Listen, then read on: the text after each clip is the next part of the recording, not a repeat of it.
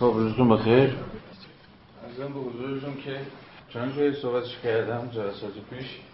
این مقاله مشخصا در واقع ناظر بر بحث های انتقادی مارکس جوان درباره کار جورایی کارنامه فلسفی هیگله به قول خودش اسم مقالم تا حدی گویاست دیگه نقد دیالکتیک و فلسفه هیگل در کل.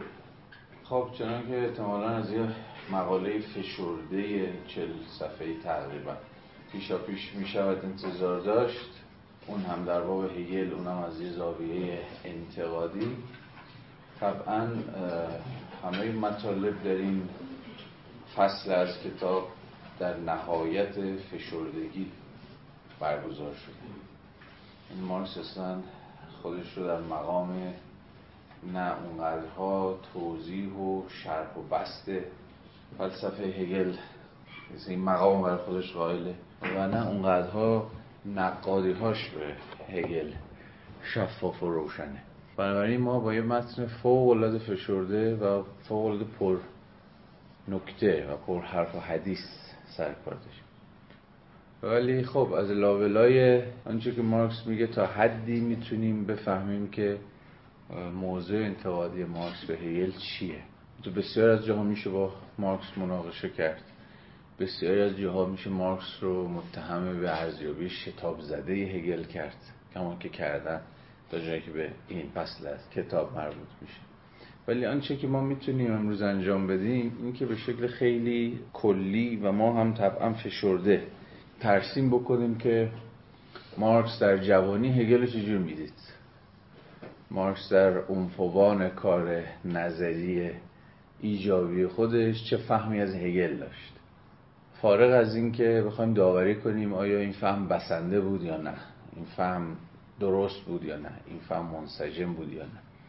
کما اینکه موضوع دیگری است. جدا از این باید به خاطرمون باشه تا انتهای این دوره مارکس خانیمون که سرانجامش کاپیتال خواهد بود که مارکس هیچ وقت نتونست یا نخواست که از زیر سایه میراث هگلی به تمام خارج بشه و به رغم این فهوای انتقادی که در این فصل داره و اینکه تا فصل در واقع مقدمه جلد یک کاپیتال دیگه هیچ وقت حرفی از هگل نزد اما همچنان سایه هگل بر کارهای مارکس افتاده.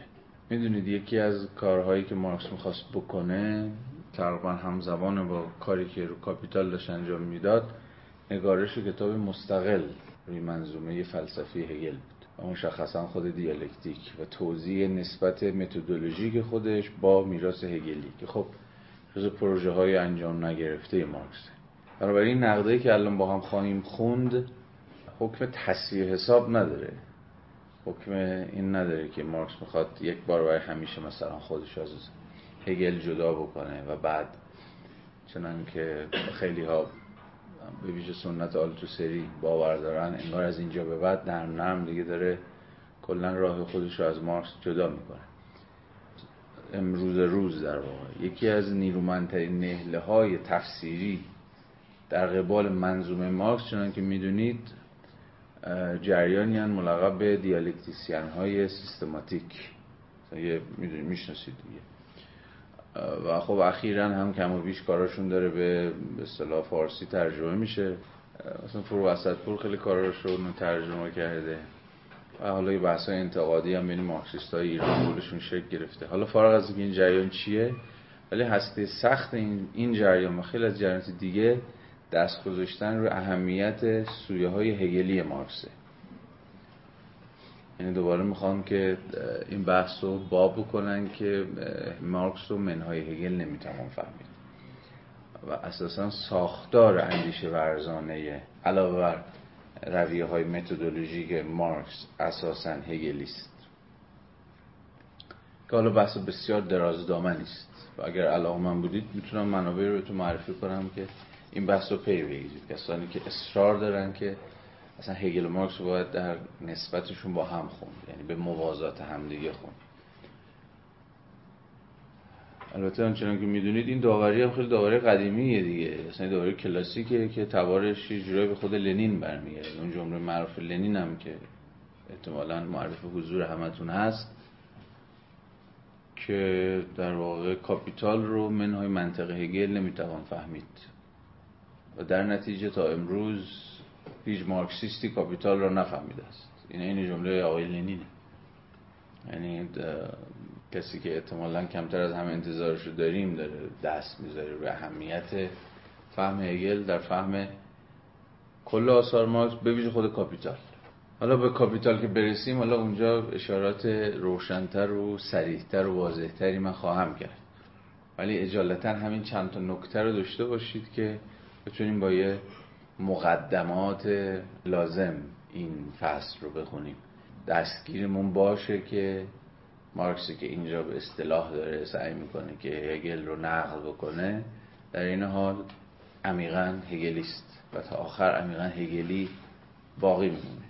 اما یه سوال همچنان پس ذهن هممون احتمالا هست دیگه. و اون اینه که هگلی بودن چیست؟ چگونه می‌توان هگلی بود؟ از این دقیقتر در چه صورتی منظومه فکری ما هگلیست یا هگلی خواهد بود؟ اینا سوال های باز و گشوده ایه که بذاریم سرجاش بمونه. پاسخی در این جلسه دست کم نمی‌تونیم بهش بدیم. اینو باید به مرور که جلوتر میریم لابلای بحثامون لابلای کتابهایی که با هم فرق خواهیم زد احتمالا ابعادی از این پرسش نرم گشوده خواهد شد. خب بریم سراغ خود فصل و فرازهای چند ازش رو. فرازهای منتخب رو. با هم دیگه ببینیم و بخونیم و ببینیم که داستان از چه قرار است. خب من هفته پیش بحث خیلی مختصری رو رو همون بند اول در واقع چیز شروع کردم. رو بند اولی که در صفحه 228 مارکس داشت تلخیص می‌کرد دستاوردهای فورباخ در نقد هگل. چرا مارکس فکر می‌کنه که در واقع آنچنان که البته فورباخ فکر می‌کنه که فلسفه هگلی چیزی جز تثبیت مذهب نبوده. توضیح نسبتا مفصلی ده این فراز ادامه بدیم چون یه جورایی برای مارکس مهمه و یه جور پاساژ یا یه جور گذر مارکس به خود هگل. یعنی فورباخ اینجا میانجی نقادی هگله. خیلی نقش فورباخ مهمه. در رویکرد انتقادی که مارکس به منظومه هگلی پیدا می‌کنه.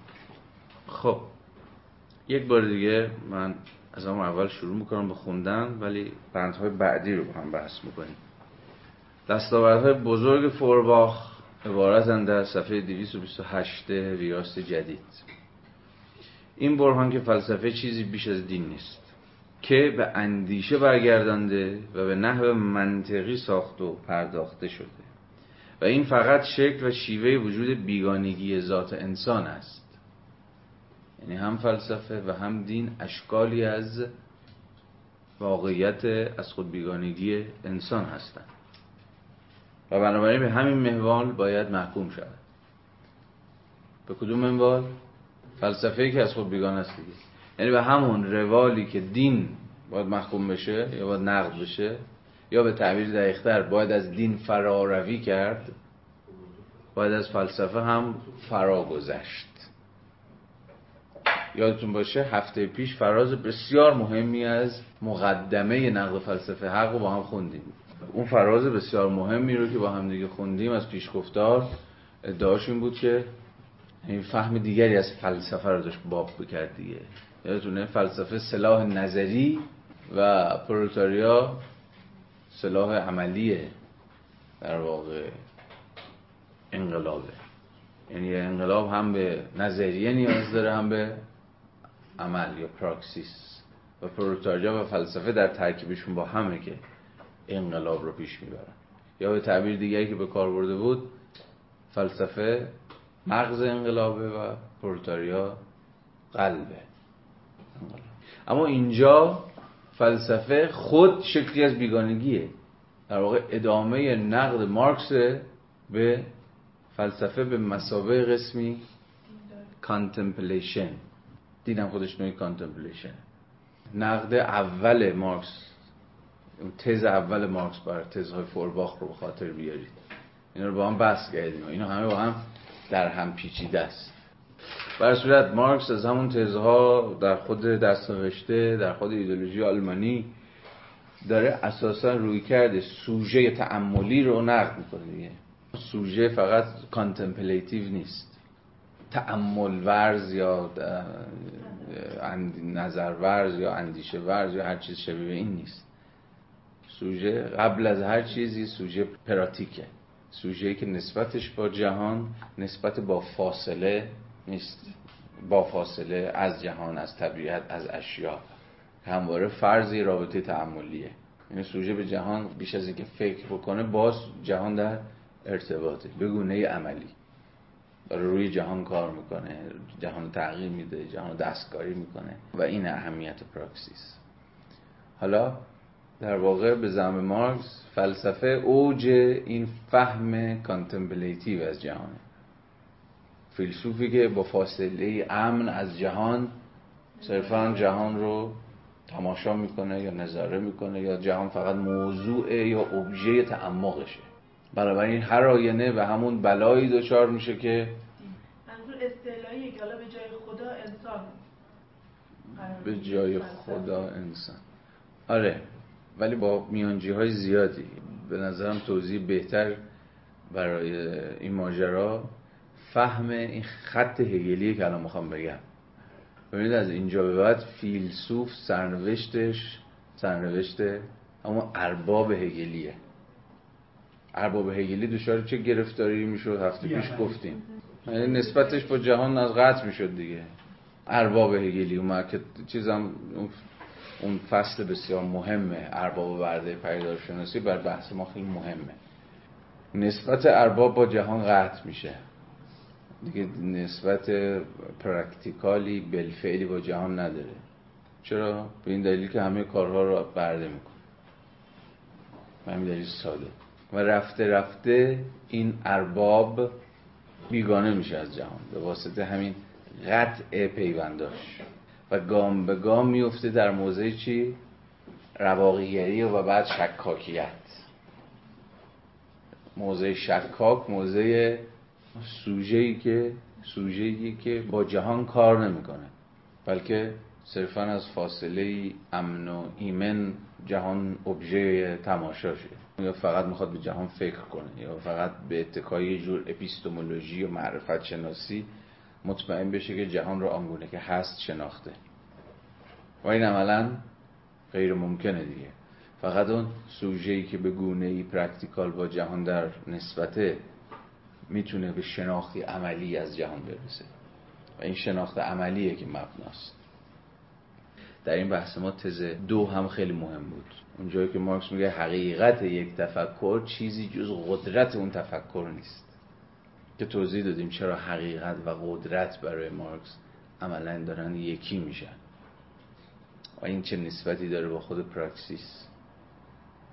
به مقاله لودویگ فورباخ و پایان فلسفه کلاسیک آلمان آقای انگلس هم اشاره کردیم. اونجایی که انگلس هم داره توضیح میده که موضع شکاکیت رو داره توضیح میده دیگه.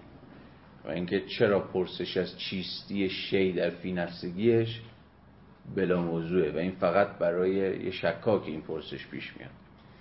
برای سوژه های پراتیک چنین پرسشی بلا موضوعه. چون مسئلهشون نه شناخت شی در فی نفسگیش بلکه شناخت شی در کاربرد پذیری هاشه یعنی به اصطلاح اگر بتوانیم اسمشو بذاریم سوژه پراگماتیک یا همون سوژه پراتیک برای چنین سوژه مسئله به اینه که با شی چه می‌توان کرد؟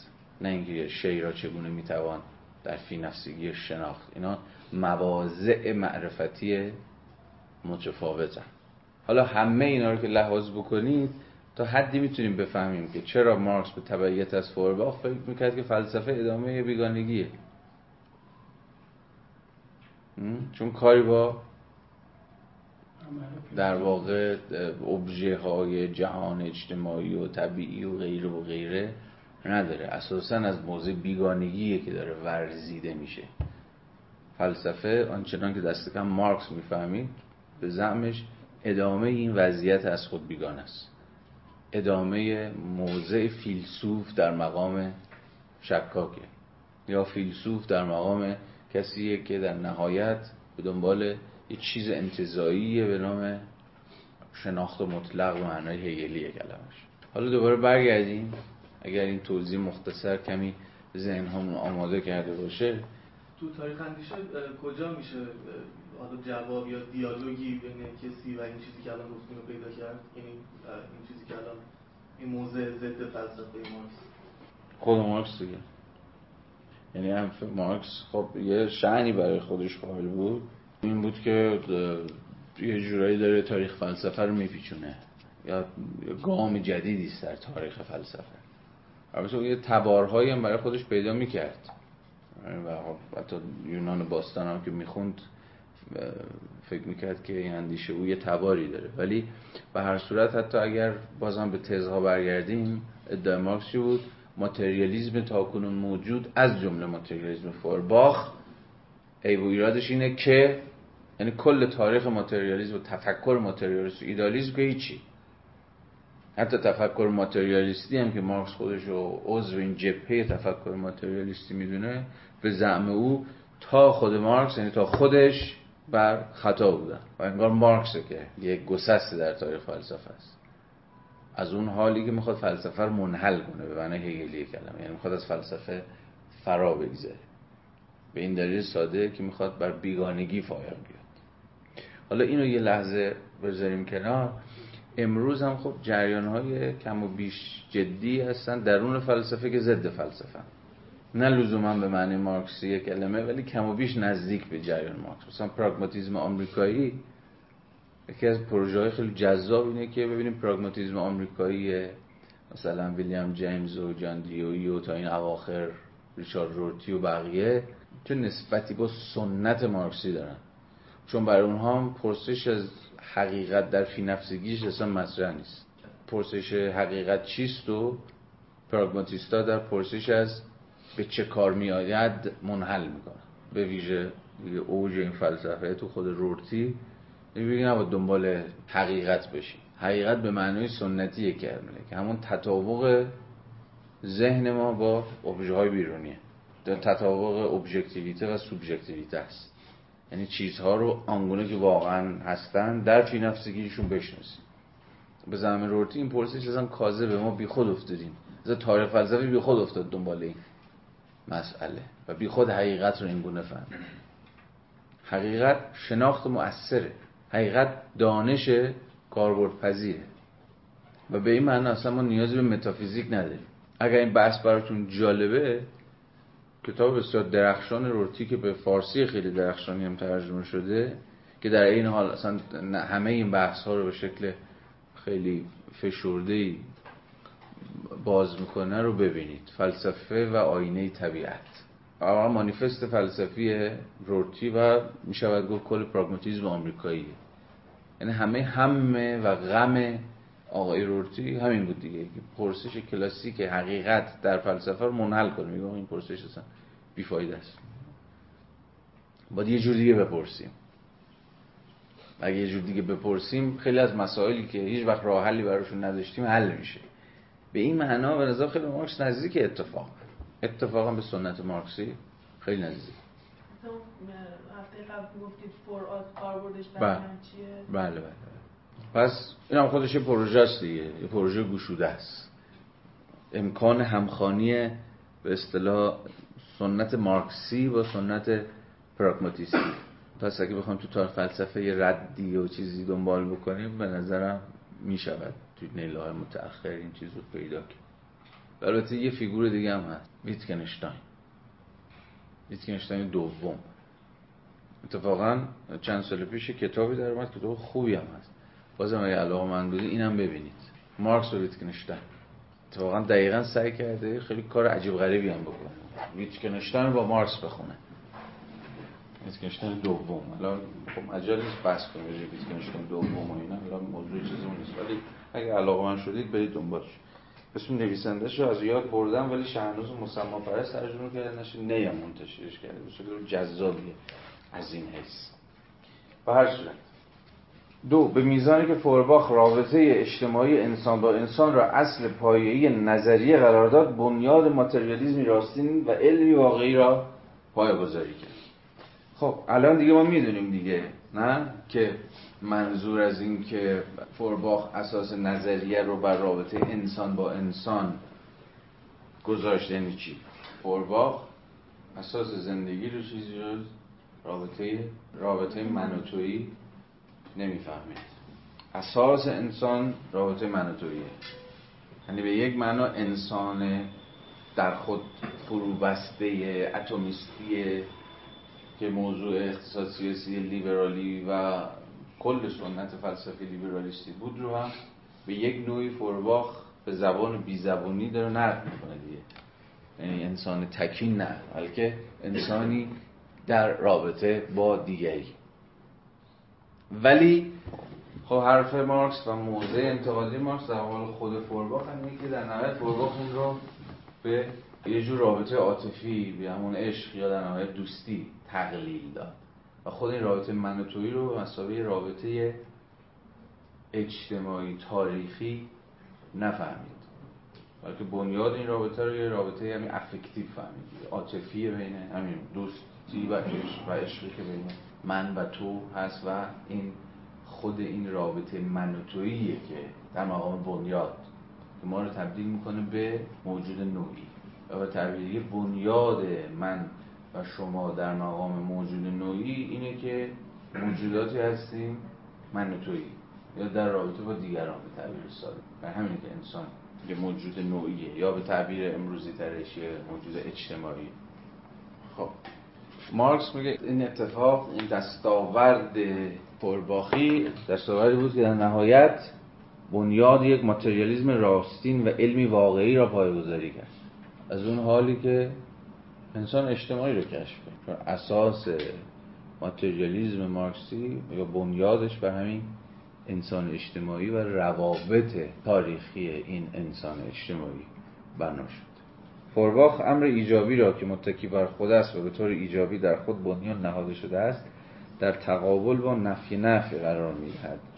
نفی نفی که خود امر ایجابی مطلق اعلام می شود فورباخ دیالکتیک هگلی را به این شیوه شهر می‌دهد و به این طریق شروع تحقیق خود را از امر ایجابی از یقین حسی توجیه می‌کنند. یقین حسی ارجاع به فصل اول پیدارشناسی هگل داره دیگه. پیدارشناسی هگل رو ببینید فصل اولش با همین بحث یقین حسی شروع میشه. یا به تعبیر روشنتر حرف هگل اینه که اولین مرحله که آگاهی در سیرورت خودش طی می‌کنه. اولین ابتدایی ترین و بیواسطه ترین شکل آگاهی یقین حسیه. یعنی آگاهی فکر می‌کنه هر چیزی که می‌بینه هر چیزی که میشنوه هر آن چیزی که در حواسش باستاب پیدا می‌کنه به گونه بیواسطه قابل اتکان شناخت همون چیزی که حواس ما درک می‌کنه. و این قلتی به این ادراک حسی ما وارد نیست. یقین حسی از اینجا میاد. یا قطعیتی در ادراکات حسی ما وجود داره. و همین ادراکات حسی هن که می‌تونن مبنای یه جور شناخت قطعی باشه. به زعم هگل این اولین و ابتدایی ترین و بدوی ترین مرحله آگاهیه که باز ازش البته فرا گذشت و هگل ازش فرا میگذره. آگاهی از خود نمیشه قبل این مرحله قرار داد؟ قبل کدوم مرحله؟ قبل همین یعنی حسی. اینکه به حس اعتماد بکنی. آگاهی از خود داری. من و تو این کار بکنیم یا هگل این کار کرده؟ دو... خب این بحث چیزیه دیگه. بچه رو حرکات بچه مثلا شیش ماه رو حساب می‌کنی اول اشیا رو می‌فهمه رو حس می‌کنین و تا سالها طول میشه بله. کم به آگاه بله. حالا بگه معنی چرا دیگه؟ ولی خب سیری که هگل براش میچینه اولی مرحله یقین حسیه. هگل تازه جایی از خود آگاهی حرف می‌زنه. یعنی از جایی از این حرف می‌زنه که من اصلا به خودم آگاه میشم به مسابه یک سوژه مستقل که تازه با یه دیگری مواجه میشم. اون مرحله هر باورده همینجاست دیگه یعنی آگاهی در گزارش به خود آگاهی همواره نیازمند یک دیگری. که حالا هگل این پیدا شدن سر و کله دیگری رو به مسابقه قسمی نبرد توضیح میده. نبرد دو آگاهی با هم. که هر کدوم می‌خواد از خلال دیگری از خلال بازشناسی دیگری خودش رو اثبات کنه یا خودش رو مستقر کنه یا هر چی شبیه. اون چیزی که تو داری میگی فیشته است. فیشته است که تو صورت بندیش در کتاب علم شناختش از این حرف می‌زنه که من یا همون آی یا ایگو پیش از هر چیز به خودش در مقام یه سوژه برسازنده یه سوژه معلف یه سوژه تولیدگر یا هر چیزی شبیه این آگاهه. یا به تعبیری آی یا همون من شناخت بیواسطه ای از خود بودن خودش داره. هگل اما این خود بودن خود رو چون که دیدیم از مجرای دیگری توضیح میده که حالا این بحث فراگیری یه ریشهایی هم البته در کانت هم داره. که حالا بعدا اگه خواستی می‌تونیم صحبت بکنیم. حالا دقیقا این مسیرش میشه توضیح داد. چون پرسش کانت این بود دیگه. من ما پیش از اینکه جهان رو تجربه بکنیم درکی از خود داریم. درک بیواسطه از خود داریم. یه جور چیزی که اسمش رو میذاشت ادراک نفسانی یا ادراک خود نفس. خود خود. خود من. منی که ادراک می‌کنه. منی که تجربه می‌کنه. ولی هگل خود این خود شدن رو هم می‌خواد تو یه پروسه تاریخی توضیح بده. از این حس راه هگل تا حد زیادی از راه کانت و فیشته جداست. خب داشتم یقین حسی رو توضیح می‌دادم. می‌بینید چرا کارم سخته؟ یعنی یک کلمه که میاد باید توضیح بدیم که خب این چیه؟ مثلا چه از هگل فصل یک فلانه و همان این یه مقداری کار داستان می‌کنه دیگه. حالا اب نداریم. بعدها خواهیم دید که همین یقین حسی که هگل ازش فرا میره به عنوان یه جور شناخت نابسنده یه شناخت خیلی ابتدایی به این معنا که نباید به حواس در بیواسطگیشون اعتماد کرد. بعدها برای فورباخ اصلا مبنای خود شناخت خواهد شد. یعنی اتفاقا اون چیزی که با دوش بایستیم اتفاقا اون چیزی که بیش از هر چیزی دیگه منبع شناخته به زم فورباخ خود همین ادراک حسیه. ما به چیزی بیشتر از ادراک حسی نیاز نداریم. همه مسیری که در نهایت هگل طی می‌کنه ظاهرا ازش فرا میره دوباره بازگشت به مذهب یا دینه الان ببینید این فرازو.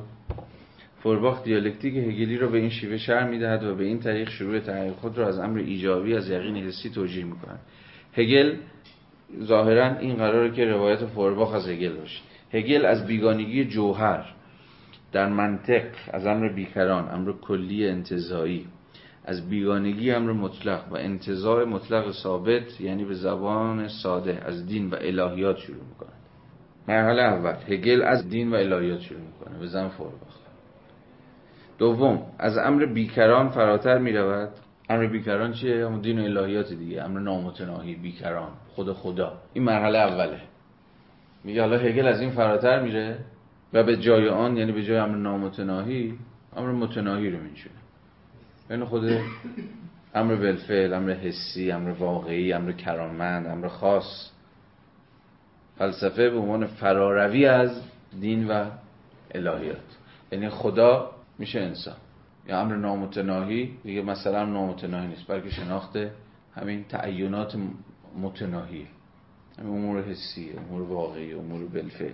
سوم بار دیگر از امر ایجابی فراتر می رود امر ایجابی که در مقام قسمی امر بالفعل امر حسی امر واقعی امر کرامند مد نظر بود. بار دیگر از امر ایجابی فراتر می رود و بار دیگر امر انتظایی و امر بیکران را در جای خود می گذارد ارائه دوباره دین و الهیات مثلا که انسان دوباره چگونه خدا میشه؟ یا به تعبیر دقیقتر انسان با خدا چگونه یکی میشه؟ حرفش ساده اینه دیگه. دعویشو بخوام خیلی ساده مطرح کنیم. دعوی فورباخ در نقدش به میراث هگلی رو دیگه هگل اول آخرش یک یعنی کل این مسیر رو طی می‌کنه تا در نهایت به اون جایی برسه که انگار پیشا پیش هست. بدین سان فورباخ نفی در نفی یا صرفا به منزله تناقض فلسفه با خود درک می‌کنه. نفی در نفی همان مرحله ایجابی فلسفه هگل دیگه. در واقع مرحله اول اسمش چیه؟ مرحله اول یه, یه وضعیت یه position ه یه وضعیت. مرحله دوم نفی این position نفی هر آنچه که هست. در اینجا متناهی نفی نامتناهیه. اما مرحله سوم مرحله ایجابی نفی نفیه یعنی نفی نفی دومه.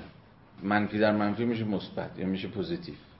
نفی نفی دوم یعنی نفی نفی نامتناهی در متناهی؟ اولی position ه آه. چرا بهش میگیم نفی؟ این دیگه الگوی خیلی ساده شده و دم دستی شده همون مسئله تز و آنتی تز و سنتز دیگه حالا من نمی‌خواستم از این کلمه استفاده کنم چون بیش از اندازه ساده سازن است ولی اگر ناگزیر باشه می‌تونیم این گونه بگیم تز همون position ه یه برنهاده یا امر بالفعل یا امر موجود. چون هر چی که شما اسمشو می‌ذارید. آنتیتز میشه چی؟ همین نفی یه position نفی یه وضعیت که از درون خود وضعیت میاد. متناهی از درون نامتناهی میاد. انسان نتیجه هبوط خداونده به زبان الهیاتی. و مرحله سوم در مقام سنتز در مقام امر ایجابی نتیجه نفی است نفی دوم را. یعنی شما دومیش هم باید نفی کنید. یعنی دوباره آن متناهی که نتیجه نفی نامتناهی بود خود باید نفی بشه. اما این نفی هر دوتا رو با هم داره. یعنی متناهی در نامتناهی. این دو با هم. در مرحله سومی که قرار ما به یه سنتزی برسیم. سنتز اولی و دومی با هم. یعنی اگه مرحله اول شما فقط دست در این مثال نامتناهی رو داشتید در مرحله دوم متناهی رو داشتید در مقام نفی نامتناهی در مرحله سوم متناهی رو در اون نامتناهی دارید. یعنی انسان در اون خدا یعنی وحدت انسان و خدا با هم دیگه. به زمه هگل محقق شده. و قراره یه روزی محقق باشه. تعبیر اول البته درسته.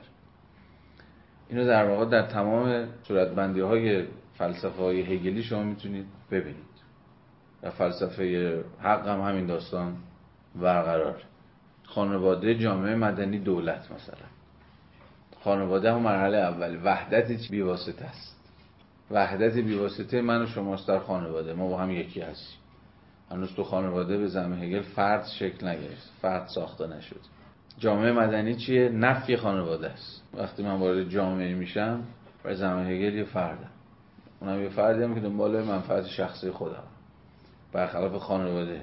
که به وحدت با دیگر اعضا واجد جور وحدت بودن و به خودم به منافع خودم نمیاندیشیدم بلکه به کل میاندیشیدم.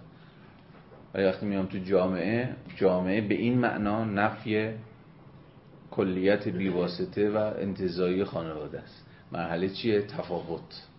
تفاوت من و شما در مقام شهروندان این جامعه که هر کدوم دنبال سودجوهای خاص خودمون. دولت اما دوباره چیه؟ قلمرو سنتز این دوتاست. یعنی فردی که دوباره واجد یا عضو یک کلیت میشه. اما این کلیت کلیت دولت برخلاف کلیت خانواده یک کلیت انتظایی نیست. بلکه من با حفظ فرد بودن خودمه که عضو دولت در مقام یک کلم این سیر دیالکتیکی هگلیه. یعنی فرد درون جمع. خانواده فرد درون جمع نیست. خانواده ماه یه ماه واحد. بدون تفکیک. اونجا منی وجود نداره. همه در کسبت ما پیشا پیش در هم وحدت پیدا کردن. در محل جامعه مدنی از هم جدا میشن. هر کس دنبال زندگی خودشه. به این معنا قلم روی جزئیت به قول هگل پارتیکولاریتی ها امر خاص. افرادی که از هم متفاوتن شهروندانی که صداهای بعضا معارضی با هم دیگه دارن. اما همه اینها در نهایت باید در ساحت دولت با هم یکی بشن و وحدت پیدا کنن. اما وحدت این بار واسطه مند. وحدت این بار با حفظ تفاوت. یعنی وحدت در عین کسرت یا وحدت در عین تفاوت یا چه هر چیز شبیه. این مسیر هگلیه که همه جا طی میشه.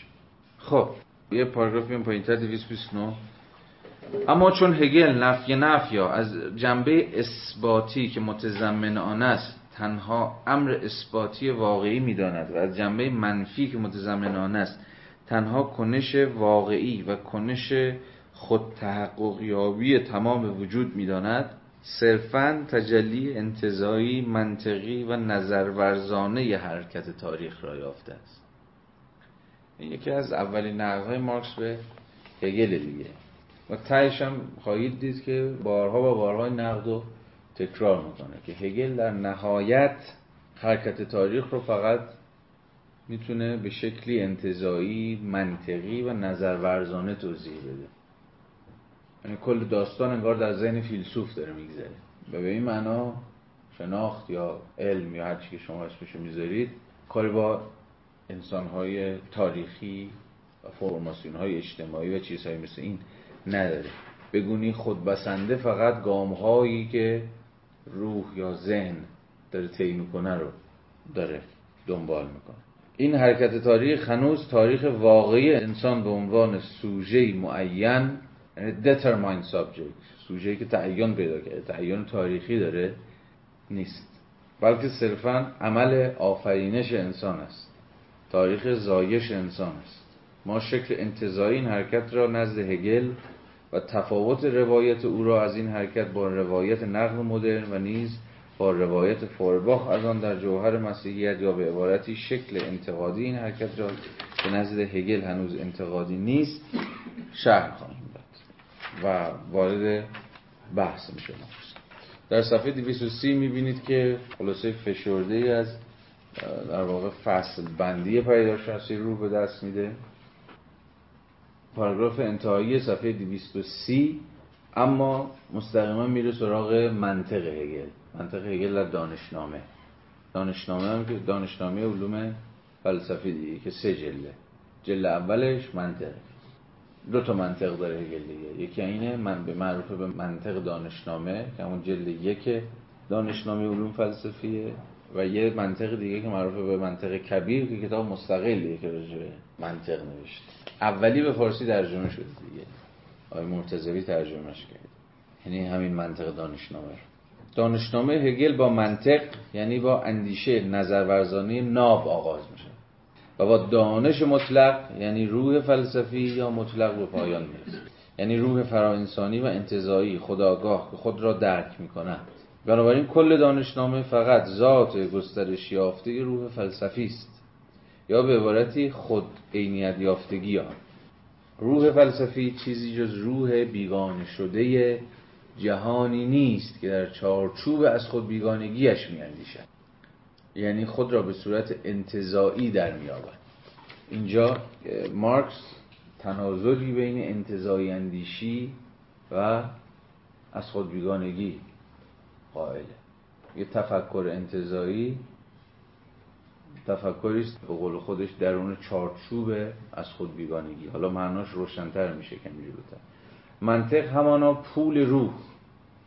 جلوه انتظایی ارزش نظرورزانه اندیشه های انسان و طبیعت است. منطق این منطقی که اینجا می‌بینید بولد و ایتالیک شده منظور کتاب منطق. منطق یک سره به تمام تعینات واقعی بی اتناست کتاب منطق هگل دارم. میگه به تعینات واقعی بی اتناست و از این رو ذاتی است غیر واقعی. اندیشه ورزی بیگانه شده است. و به این ترتیب از طبیعت و انسان واقعی انتزاع یافته است. بالاتر گفته به تعینات واقعی بی اتناست پایین تر یه معنای نسبی برون پیدا می‌کنه یعنی به طبیعت و انسان واقعی بی اتناست از اینا انتزاع می‌کنه. اینا راجع به طبیعت واقعی حرف می‌زنه راجع به انسان واقعی حرف می‌زنه. فقط راجع به سیر و سلوک ذهن بشری مثلا داره سخن میگه. منطق اندیشه ورزی انتظایی است. برونی شدن این اندیشه ورزی انتظایی همانا طبیعت است. طبیعت به همان نحو که برای این اندیشه ورزی انتظایی وجود دارد. طبیعت نسبت به این اندیشه ورزی انتظایی بیرونی است. یعنی خودگمگشتگی. طبیعت نسبت به این اندیشه ورزی انتظایی بیرونی یعنی خودگمگشتگی. خب هگل طبیعت رو نتیجه از خود بیگانی روح می‌دونست. یا شکافی هست بین جهان طبیعی و جهان روح. جهان طبیعت قلمرو ضرورت هاست ولی قلمرو روح قراره که قلمرو تحقق آزادی باشه. اینا دو تا جهان متفاوت هستن دیگه. جهان روح همون جهان انسانی جهان فرهنگ در جهان جامعه در برابر جهان طبیعت که مستقل از جهان روح مستقل از ماسوجه های آزاد انگار وجود داره بر وفق قوانین خودش. بنابراین شکاف عمیقی هست بین روح و طبیعت و به این معنایی که داره میگه طبیعت از خود گمگشتگی انگار روحه. طبیعت نسبت به این اندیشه ورزی انتظایی بیرونی است این تعبیر مهمیه. طبیعت نسبت به اندیشه بیرونیه. یعنی چی؟ بیرونی نسبت به چی بیرونی نسبت به ذهن نسبت به سوژه. نسبت به ما سوژه های زنده فعال تاریخی طبیعت بیرونیه. ولی از اون مهمتر بیگانه. بیرون از ماست. مستقل از ماست و بیگانه از ماست. به ما می‌تونیم به طبیعت نسبت به طبیعت بیگانه بشه ولی طبیعت چگونه نسبت به ما بیگانه میشه؟ این بیگانگی نسبت دو طرفه است. هم ما نسبت به طبیعت بیگانیم هم طبیعت نسبت به ما بیگانه است. طبیعت البته منظور دار درخت نیست. طبیعت به مسابقه همه اوبژه های ممکن. همه اوبژه های ممکنی که بیرون از ماست. همه حرف مارکس اینه که این جهان این طبیعت به این معنایی که داریم ازش سخن میگیم که بعدها می‌بینیم نزد خود مارکس و سنت مارکسی خود جامعه هم بخش از این طبیعته. یا خود جامعه هم طبیعی شده. اون تعبیری که بارها در این کلاس به کار بردیم خود جامعه هم به طبیعت ثانوی بدل شده. سکند نیچر تعبیر بسیار مهم در سنت مارکسی و فرانکفورتی. خود جامعه هم طبیعت ثانوی شده یعنی چی؟ یعنی خود جامعه هم به کسفت طبیعتی در اومده که نسبت به ما بیرونیه. یعنی نسبت به ما بیگانه است نسبت به ما مستقله. انگار قوانین خاص خودشو داره و بر وفق ضرورت های خاص خودش داره عمل می‌کنه که دست من و شما بهش نمی‌رسه. باز یادتون بیاد جمله ای که مارکس مفهومش رو بارها و بارها صورت بندی کرده. ما خودمون تاریخ رو می‌سازیم اما نه اونگونه که خودمون می‌خوایم. نه تحت شرایطی که انتخاب کردیم. تاریخ جامعه فرهنگ هر چی شما اسمشو بذارید بنابراین طبیعت نسبت به این اندیشه ورزی انتظایی بیرونی است این اندیشه ورزی انتظایی منظور هگل ها. یعنی طبیعت برای هگل در مقام کسی که فقط انتظایی می اندیشه بیرونی است یعنی فقط موضوع بیگانگی است. یا به تعبیری خود گمگشتگی. و این اندیشه ورزی همچنین طبیعت را به طریق بیرونی همچون اندیشه انتظایی اما اندیشه انتظایی و بیگانه شده درک می‌کنه مارکس بعد هم به ما نشان خواهد داد چه در گرونریسه و چه در کاپیتال که طبیعت نه موضوع اندیشه ورزی انتظایی که ابژه دستورزی های انسانی ماست. این انسان ها روی طبیعت کار می‌کنن و خود طبیعت به این معنا انسانی شده است. یا به عبارتی طبیعت محصول کنش ها و مداخلات انسانی یعنی همه ابژه هایی که ظاهرا بیرون از ما. این البته چیزی از بیگانگی اونها کم نمی‌کنه. باز ما خودمون جهان رو ساختیم ما خودمون طبیعت رو ساختیم یعنی همه ابژه های ممکن در نهایت ابژه های انسانی هن. محصولات انسانی هن. اما ما اونها رو به یک عبارتی در اختیار نداریم از کنترل ما از تسلط ما از مدیریت ما دورن یا جدا شدن همون شعن بیگانه شون دوباره ترجمه برای انسان ها خود تاریخ خود را می‌سازن اما بله خودمون این طبیعت رو انسانی کردیم خودمون طبیعت رو ساختیم اما این طبیعت از ما بیگانه است. سرانجام روح به خواستگاه خیش باز میگرده ابتدا به منزله روح انسان شناختی سپس به عنوان روح پیدا شناختی روان شناختی اخلاقی هنری و دینی ابراز وجود می کند تا سرانجام خود را به منزله دانش مطلق می اینا مومنت های هگلی که قرار طی بشن. و روح مطلق یعنی روح انتظایی را به خود مربوط می سازد و به این ترتیب به وجود آگاه و مناسب خود دست می آود زیرا وجود واقعی آن انتظار است. این انتظار اینجا بار مفهومی زیادی داره برای مارکس.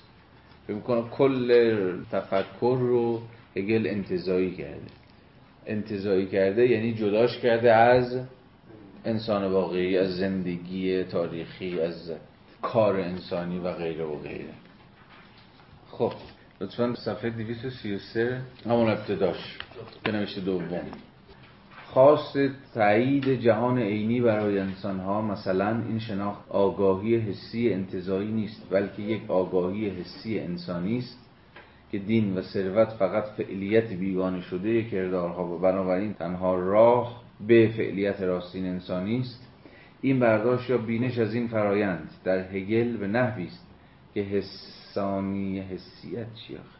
من همچنان معتقدم ویراست اول ترجمه بهتری است. حال، این برداشت یا بینش از این فرایند در هگل به نحوی است که حسانیت دین و قدرت دولتی ذاتهای معنوی هستند. زیرا به نظر هگل فقط روح ذات راستین انسان است. و شکل راستین روح همانا روح اندیشه ورز روح منطقی و نظر ورز است. داره میگه ببین هگل دین و دولت و چه می‌دونم ثروت و فلان اینا هم در نهایت تبدیلشون می‌کنه به امور انتظایی به ذاتهای معنوی. معنوی معنای اسپریچوال نه؟ اسپریچوال معنای که ما از معنوی می‌فهمیم. یعنی اندیشه ورزانه. معنوی رو اینجا به معنای شبه مذهبیش نباید بفهمیم. خصلت انسانی طبیعت و طبیعتی که تاریخ آفریده یعنی محصولات انسان ها در آن همچون محصولات روح انتظایی و به این ترتیب همچون عناصر معنوی ذاتهای اندیشه وش به نظر می‌رسن. اینجا خیلی حرفش به رغم پیچ و تاب بی خود به نظرم خیلی زائدی که مارکس به تبعیت از زبان پرپیچ و تاب هگلی داره به بحثش داره میده ساده است خیلی حرف.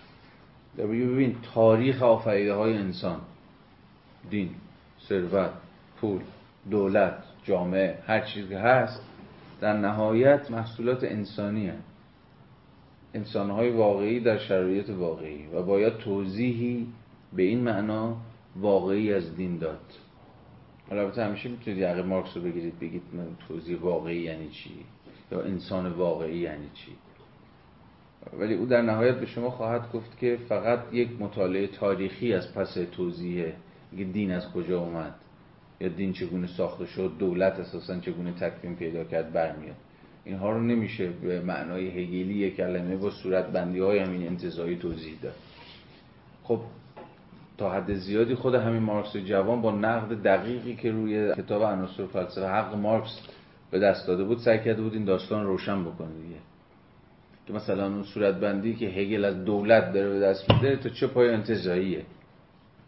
دولت برخلاف تصور مارکس که دقایق پیش دیدیم قلم روی تحقق ایجور خیر همگانی نیست. دولت قرار نیست که بر فراز جامعه همه منافع معارض افراد در اون جامعه مدنی رو به نوعی سنتز کنه یا به نوعی آشتی بده. دولت اتفاقا قلم روی طبقه حاکمه. این رو هم با شعبت بازی های مفهومی هگل نمی شود توضیح داد.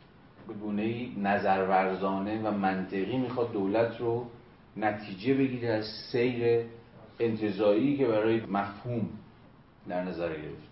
مثلا اقتضای مفهومی دولت اینه که در نهایت دولت بشه قلمرو وحدت کسرت ها کسرت هایی که در اون جامعه مدنی با هم دیگه سر کله حالا کسرت ها طبقات متفاوتن افراد متفاوتن شهروندان متفاوتن. این اقتضای نظریه است. در عالم واقع دولت چنین چیزی نیست؟ دولت به دلیل پیوندش با طبقه مسلط از حیث اقتصادی در اختیار همین طبقه مسلط از حیث اقتصادی.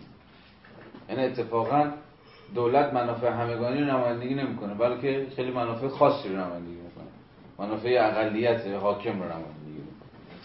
اینو فقط یه مطالعه واقعی و تاریخی می‌تونه به ما نشون بده نه اندیشه ورزی انتظاری هگل به دولت رو تبدیل می‌کنه به او به یه ذات اندیشه ورزانه ای که میگم اقتضای منطقی نظریه هگلی اینه که بشه قلمرو وحدت در کسرت این اقتضای نظریه است نه نتیجه برآمده از مناسبات واقعی تاریخی. این یعنی اصلا بازی تحلیلی رو مارکس می‌خواد عوض کنه ببین گول خیلی این این زبان رو نخورید زبان خیلی رعب انگیزه نه؟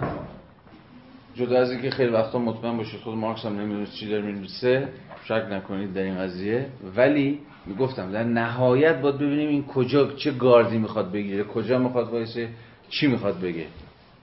فهوای کلی و صورتبندی کلام مهمه. اینجا وقتی اگه علم رو به معنی تعمیم اون کلیت ها بدونیم رو هم توش نفی میشه وقتی که ما اون کلیت انتظایی هگل رو نفی می‌کنیم. خب جامعه شناسی هم همون کار می‌کنه علوم دیگه هم همون کلیت رو تعمین می‌کنه علوم چیزی که به مصادر که می‌رسیم اینو مطالعه می‌کنه ولی بالاخره بود کار کارش اون کلیت و انتظار و در چیز کل انتظار میشه. سرنوشت انتظاع در مارکس خودش مفهوم خیلی مهمیه.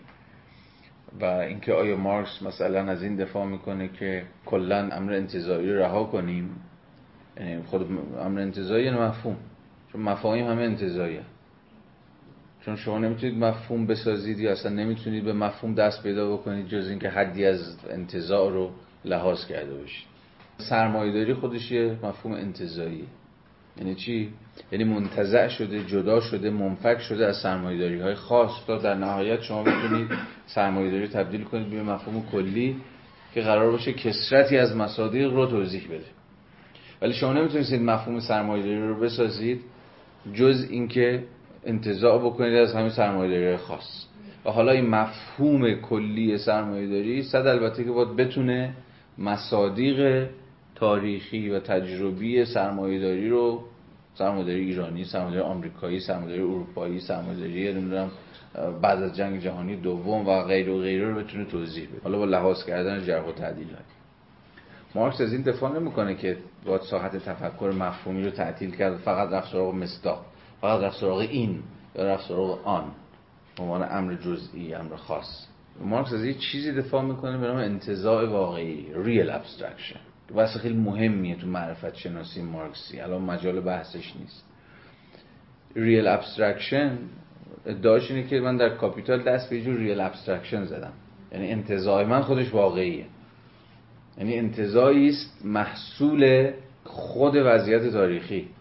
خیلی بحث خرکی جدیه. خود مارکس در مقدمه ویراست یک از کاپیتال به مثابه یک کتاب انتزاعی حرف کتابی که اتفاقا سعی نکرده خودش رو در بند مصادیق مشخص سرمایه داری در اینجا یا اونجا بکنه.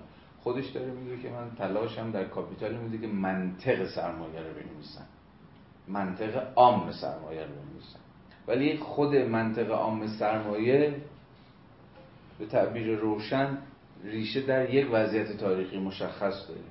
یعنی در یک وضعیت تاریخی مشخصه که چیزی چون کاپیتال خود سرمایه آنچنان که مارکس توضیح میده حاکم شده مارکس میگه که علوم تجربی روش خیلی چیزی داره جا افتاده ای داره برای نتیجه گیری هاش میگه مثلا چیز میگه آزمایشگاه.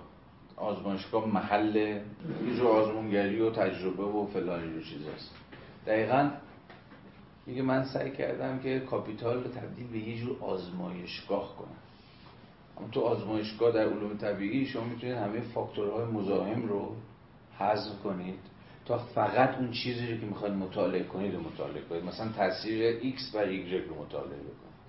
یعنی انگار خود آزمایشگاه بتونه یه سری چیزها رو انتزاع بکنه چیزها رو بیرون بذاره تا بتونه مشخصا روی اون ابژه‌ای که اون موضوعی که می‌خواد مطالعه کنه مطالعه بکنه. با چیز دیگه قاطی نشه. میگه در حوزه تفکر در حوزه‌ای که من دارم کار می‌کنم هم ما باید به دنبال یه چنین چیزی باشیم. و این ممکن نیست مگر به اتکای مفهوم و انتظار یا انتظار مفهومی. یعنی بتونیم وضعیتی که می‌خوام توضیح بدم از شرایط تاریخیش جدا کنم و خود منطق عامش رو اون خصلت مشترکش رو توضیح بده مارکس وقتی می‌خواد منطق چیز رو توضیح بده منطق کالا رو توضیح بده می‌بینید از هیچ دوره تاریخی خاصی صحبت نمی‌کنه. میگه آقا کالا به ما و کالا دو تا ارزش داره. از دو تا چیز تشکیل شده. یا ارزش مصرف داره یا ارزش مبادله داره. یعنی یا به درد یه چیزی می‌خوره یه کاری رو یه نیازی رو مرتفع می‌کنه که میشه ارزش مصرفش یا به درد این می‌خوره که با یه چیز دیگه مبادله بشه میشه ارزش مبادلش حالا گام اول. حالا مارکس همینو می‌گیره. و هی ادامه بده این شد مفاهیم از دل هم دیگه در میاد. خود کاپیتال خود سرمایه در مقام یک واقعیت یا واقعیت تاریخیه. یعنی از یه دوره به بعد که اصلا کاپیتال اهمیت پیدا می‌کنه. یعنی در یه شرایط تاریخی که اصلا نوشتن کتاب کاپیتال ممکن میشه. این تاریخمندیشه اما برای توضیحش برای توضیح منطق عامش دیگه نیازی به ارجاع به این وضعیت تاریخی نیست. باید خود منطق همین منطق عام رو توضیح داد برای همینه که اسم کتاب مارکس کاپیتالیزم نیست کاپیتال سرمایه به ماهوت ربطی هم نداره. این سرمایه در آمریکا باشه در انگلستان باشه یا در جای دیگه باشه. میگه من سعی کردم کاپیتال رو در انتظایی ترین صورت خودش صورت بندی کنم. مقدمه ویراست اول از انگلیس فوق العاده مهمه. ببینید صفحه 233 و 234 مارکس از این حرف می‌زنه که در واقع گیر اصلی که او با هگل داره که الان سعی کردیم توضیح بدیم دقیقا اینه که خود اون شناختی که خود اون آگاهی که خود اون فلسفه‌ای که هگل داره ازش حرف می‌زنه صفحه 234 خط اول ببینید. به نظر می‌رسد که دیگر متوجه بیرون نیست بلکه صرفا درون خود فرایند اندیشه ورزی انتظایی را ادامه میدن مشکل مارکس دقیقا همینه که تفکر هگلی یه متوجه بیرون نیست. یعنی نمیره سراغ تجربه نمیره سراغ تاریخ نمیره سراغ انسان تاریخی انسان تجربی. کاملا به گونه در خود فرو بسته بلکه صرفا درون خود. فرایند اندیشه ورزی انتظایی را ادامه میدن یعنی مفاهیم از دل همدیگه بدون کوچکترین ارجاعی به بیرون دارن نتیجه میشن. یعنی مفاهیم از دل همدیگه دارن. استنتاج میشن اما اندیشه ورزی انتزاعی. حالا یک لحظه می‌تونیم درنگ بکنیم و همین دعوی که دقایق پیش راجع به خود مارکس در کاپیتال کردیم رو تکرار کنیم. آیا خود مارکس هم در کاپیتال کاری جزئی می‌کنه؟ که سعی می‌کنه منطق عام سرمایه رو از مجرای صورتبندی مفاهیمی که به گونه درون ماندگار از دل همدیگه نتیجه میشن بنویسه؟ اینجایی که ما مطالعه میدانی می‌کنیم بعد اون رو انتظام می‌کنیم ظاهرا خود مارکس می‌خواسته بگه اینجوری باید باشه. خب این کاری نیست که مارکس در سرمایه کرده باشه که بره مطالعه مطالعه تاریخی غیرت نباید یعنی حالا اینو باید به خود کاپیتال برسیم ولی این باز معنای انتظار واقعیه که مارکس ازش حرف می‌زنه. این جدا از این بخشی از دقیقا همون دیالکتیسین های نظام‌مند دعویشون همینه. اتفاقا مارکس در کاپیتال همون کاری رو می‌کنه که هگل در منطق می‌کنه. این هم ساختار صوری کتاب سرمایه شبیه ساختار صوری کتاب منطقه منطق سه فصل هستی و ذات و مفهوم داره. کاپیتال هم دقیقا همین صورتبندی مفاهیم رو داره. کالا پول و سرمایه. اینا کاملا متناظرن با ساختار مفهومی و ساختار صوری که در کتاب منطق هگل هست. و دقیقا مفاهیم در کاپیتال به گونه دیالکتیکی که در منطق از دل همدیگه نتیجه میشن در کاپیتال هم همین این ساختاره وجود داره. بدون که مارکس بهش اذعان کرده باشه. و خیلی هم نمی‌دونه مارکس اینو آگاهانه انجام داد غیر آگاهانه. دیگه اصلا مهم نیست. مهم اینه که شما کاملا کاپیتال رو و منطق رو می‌تونید بذارید کنار همدیگه و در پیوند با همدیگه بخونیدش. نه اینکه مارکس کپی کرده از روی منطق. ساختار معمارانه کتاب بر معماری کتاب منطق هگل بنا شده.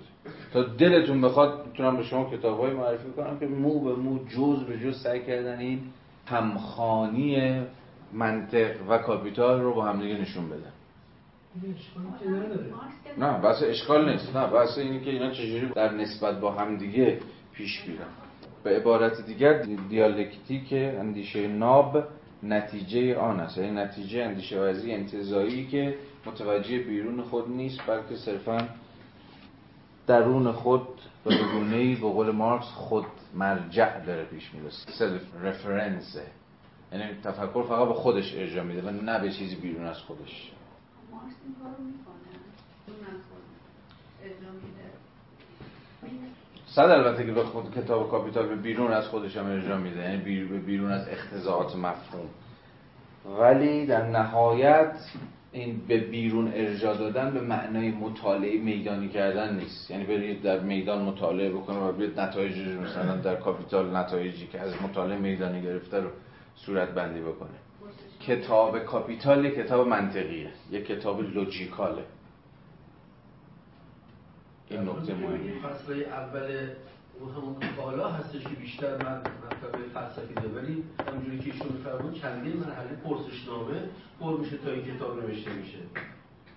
حتی به کارخونه های مختلف مراجعه میشه. آمار دقیق کارخونه ها رو توی سرمایه ما می‌تونیم ببینیم. اون زمان نامه اینجوری نیست که در واقع تمام ذهنیت جدای از جامعه تو این کتاب نقش اون؟ پرسشنامه ها رو که برای نگارش کاپیتال مارکس پرسشنامه پر نکرد. اون پرسشنامه ها مربوط به بین الملل اول بود که در همون کتاب اسناد بین الملل اول که ببینید به فارسی هم ترجمه شده اونجا پرسشنامه ای که مارکس تدوین کرده بود و بین الملل به همه شعبه های خودش در سراسر اروپا فرستاده بود که پر بکنه مربوط به اون میشه. ولی می‌تونید به چیز ارجاع بدید. به گزارش هایی که مارکس از مثلا بازرسان اداره کارخونه ها مثلا میاد برای توضیح وضعیت کارخونه ها مثلا در انگلستان. ولی همه اینها در نهایت بخشی از ساختار منطقی کتابن اینا مثلا اون جایی که داره ارجاع میده به مثلا همون گزارش ها جاییه که داره راجع به اصطلاح زمان کار حرف می‌زنه. 16 ساعت کار 14 ساعت کار و اهمیتش در محاسبه نرخ استثمار.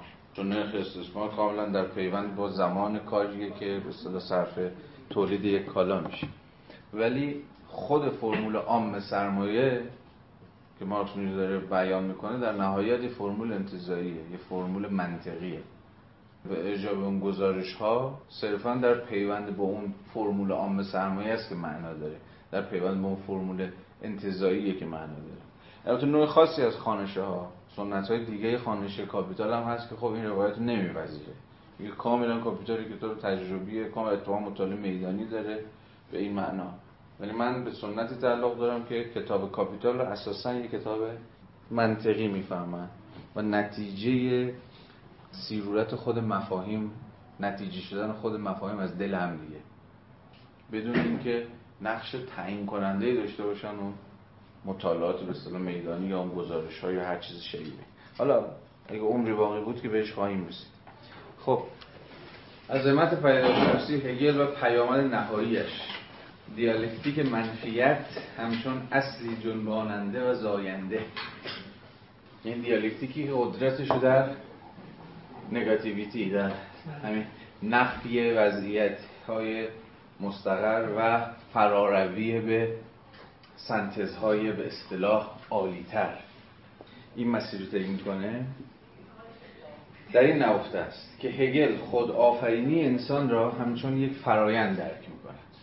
یعنی کل فرایند تاریخ فرایند خود آفرینی انسان از مجرای دیالکتیک منفیت. یا به تعبیر دیالکتیکی که ناظر بر نفی فراروند است.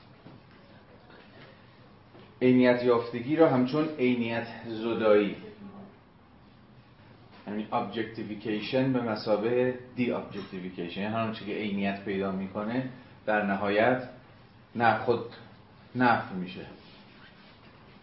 به نفع گذار به تعین یا عینیت یابی جدیدی.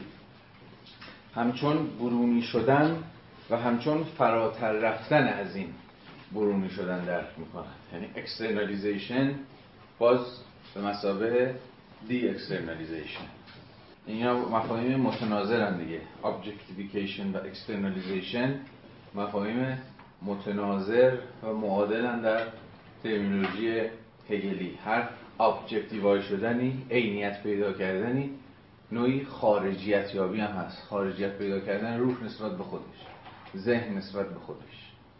این روح هگلی در حین تحقق تاریخی خودش در, در این فرایند شدن خودش عینیت های متفاوتی پیدا می‌کنه برونیت یابی های متفاوتی پیدا می‌کنه و از اینها فراتر میره. مفهوم روشنی هم هست اینجا. عظمتش در این نهفته است که او ذات کار را درک می‌کند. مارکس فکر می‌کرد که هگل کم و بیش تصور روشنی از اهمیت خود مفهوم ورک داره. خود مفهوم کار. خود کار هم می‌دونید مفهومی که در پیداشناسی نقش خیلی محوری بازی می‌کنه. دیگه باز دوباره فصل ارباب بردست که برای اولین بار شما با مفهوم کار مواجه میشید. خود کار به مسابقه یه جور امر منفی. کاری که دستن در کار نفیه. نفی چی؟ شکل موجود چیزها. کار برای اینکه موثر واقع بشه کار برای اینکه بتونه چیزی رو انجام بده عملا ناگزیر از نفیه. اگر به خاطرتون مونده باشه یا فایل های عناصر فلسفه حق رو گوش کرده باشید اونجا هم باز با اهمیت مفهوم کار در همون بخش اول مواجه میشید. کار چه نقش مهمی داره برای هگل.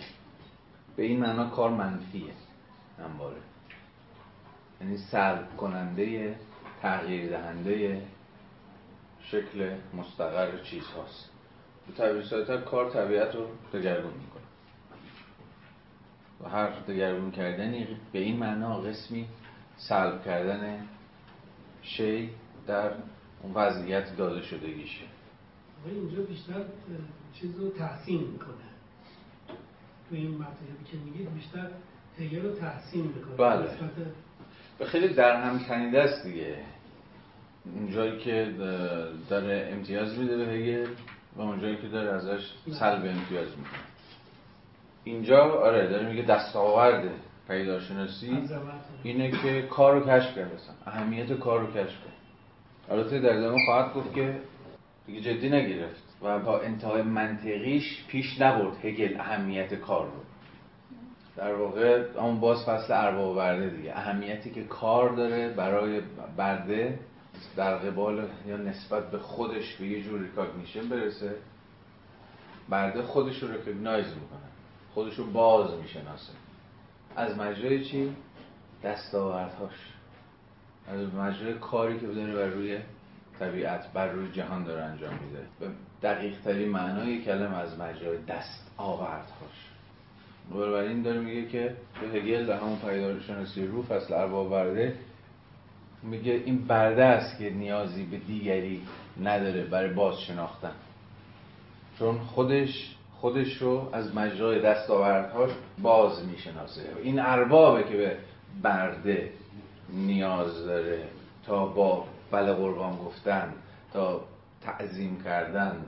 هرچی شما بگویید از مجرای کنش های زبانی ارباب بودن ارباب رو به رسمیت بشناسه. برده هم رو پای خودش داره. این اربابه که به دیگری نیاز داره به برده نیاز داره. بنابراین این اربابه که نهایتا بازنده است. حالا بعد سیری که طی می‌کنه دیگه که گفتم این ارباب از خود بیگانه در نتیجه بیکار شدن. نتیجه دادن به دام جور رواقیگری و بعدا شکاکیت و اون داستانه که تعریف کردیم میفته پس عظمتش عظمت پیدارشناسی در این نهفته است که او ذات کار را درک می کند و انسان عینی انسان حقیقی. انسان عینی انسان حقیقی برای مارکس هم انسانی کار می‌کنه. اما برده هگلی که میگه هگل سرنوشت اون رو تعقیب نمی‌کنه توی پیدارشناسی سرنوشت ارباب رو تعقیب می‌کنه تو پیدارشناسی شاید می‌شد اینو بهش فکر کرد. که اگر پیدارشناسی داستان برده رو پیگیری می‌کرد یا آگاهی برده رو ادامه می‌داد از کجا کدوم مراحل سر در میآورد؟ این هم خودش پرسش جذابیه. به یه معنا آره دیگه یه دی دارم میگم مثلا برای سنت مارکسی برای همینی که فصل ارباب و برای مهمترین فصل پیدارشناسی روحه مثلا برخی مارکسیستا فقط همین یه فصل می‌خونن اصلا هم تصادفی نیست. قبل از انقلاب هم آقای حمید عنایت که رفت ترجمه کنه فقط فصل ارباب برادر به فارسی ترجمه کرد. البته عنایت به شدت تحت تاثیر تفسیر کوژف بود دیگه. الکساندر کوژف که در واقع یه جورایی کل سنت فرانسوی هگلیانیستی تحت تاثیر تفسیر کوژف از پیداشناسیه که اصرار بسیار حادی داشت به اهمیت همین فصل ارباب برده چون کوژف مارکسیست بود دیگه. یا به هر حال نزدیکی ها و قرابت های به سنت مارکسیستی داشت. این کتاب چیزو حتما ببینید. به حال کتاب خوبیه. خدایگانی من دیگه رضا سیدنجان نشد چشمه. تعلیفیه به فارسی. دوباره ترجمه جدیدی کرده و تفسیر و شرح بسیار مفصلی برای این فصل نوشته.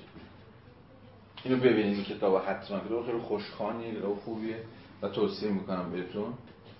خب گفتیم دیگه. اونجا اهمیت مفهوم کار نزد هگل کار معنای همون چیزی که انسان رو تبدیل می‌کنه به زن مارکس به انسان عین. منبع بسیار به درد بخوریه هم برای فهم سنت هگلی هم برای فهم سنت مارکسی. البته سید احمدیان به تفاسیر غیر مارکسی از این فصل هم اشاره کرده. یعنی توضیح داده که برای غیر مارکسی ها هم چرا این فصل مهم بوده. بر صورت دیگه می‌دونیم مارکس از انسان عینی داره حرف می‌زنه از انسان واقعی داره حرف می‌زنه منظورش چیه؟ چرا انسان عینیه؟ دقیقا به واسطه اینکه کار می‌کنه. و از مجرای کار به خودش عینیت میبخشه. و هم به طبیعت عینیت میبخشه هم به خودش.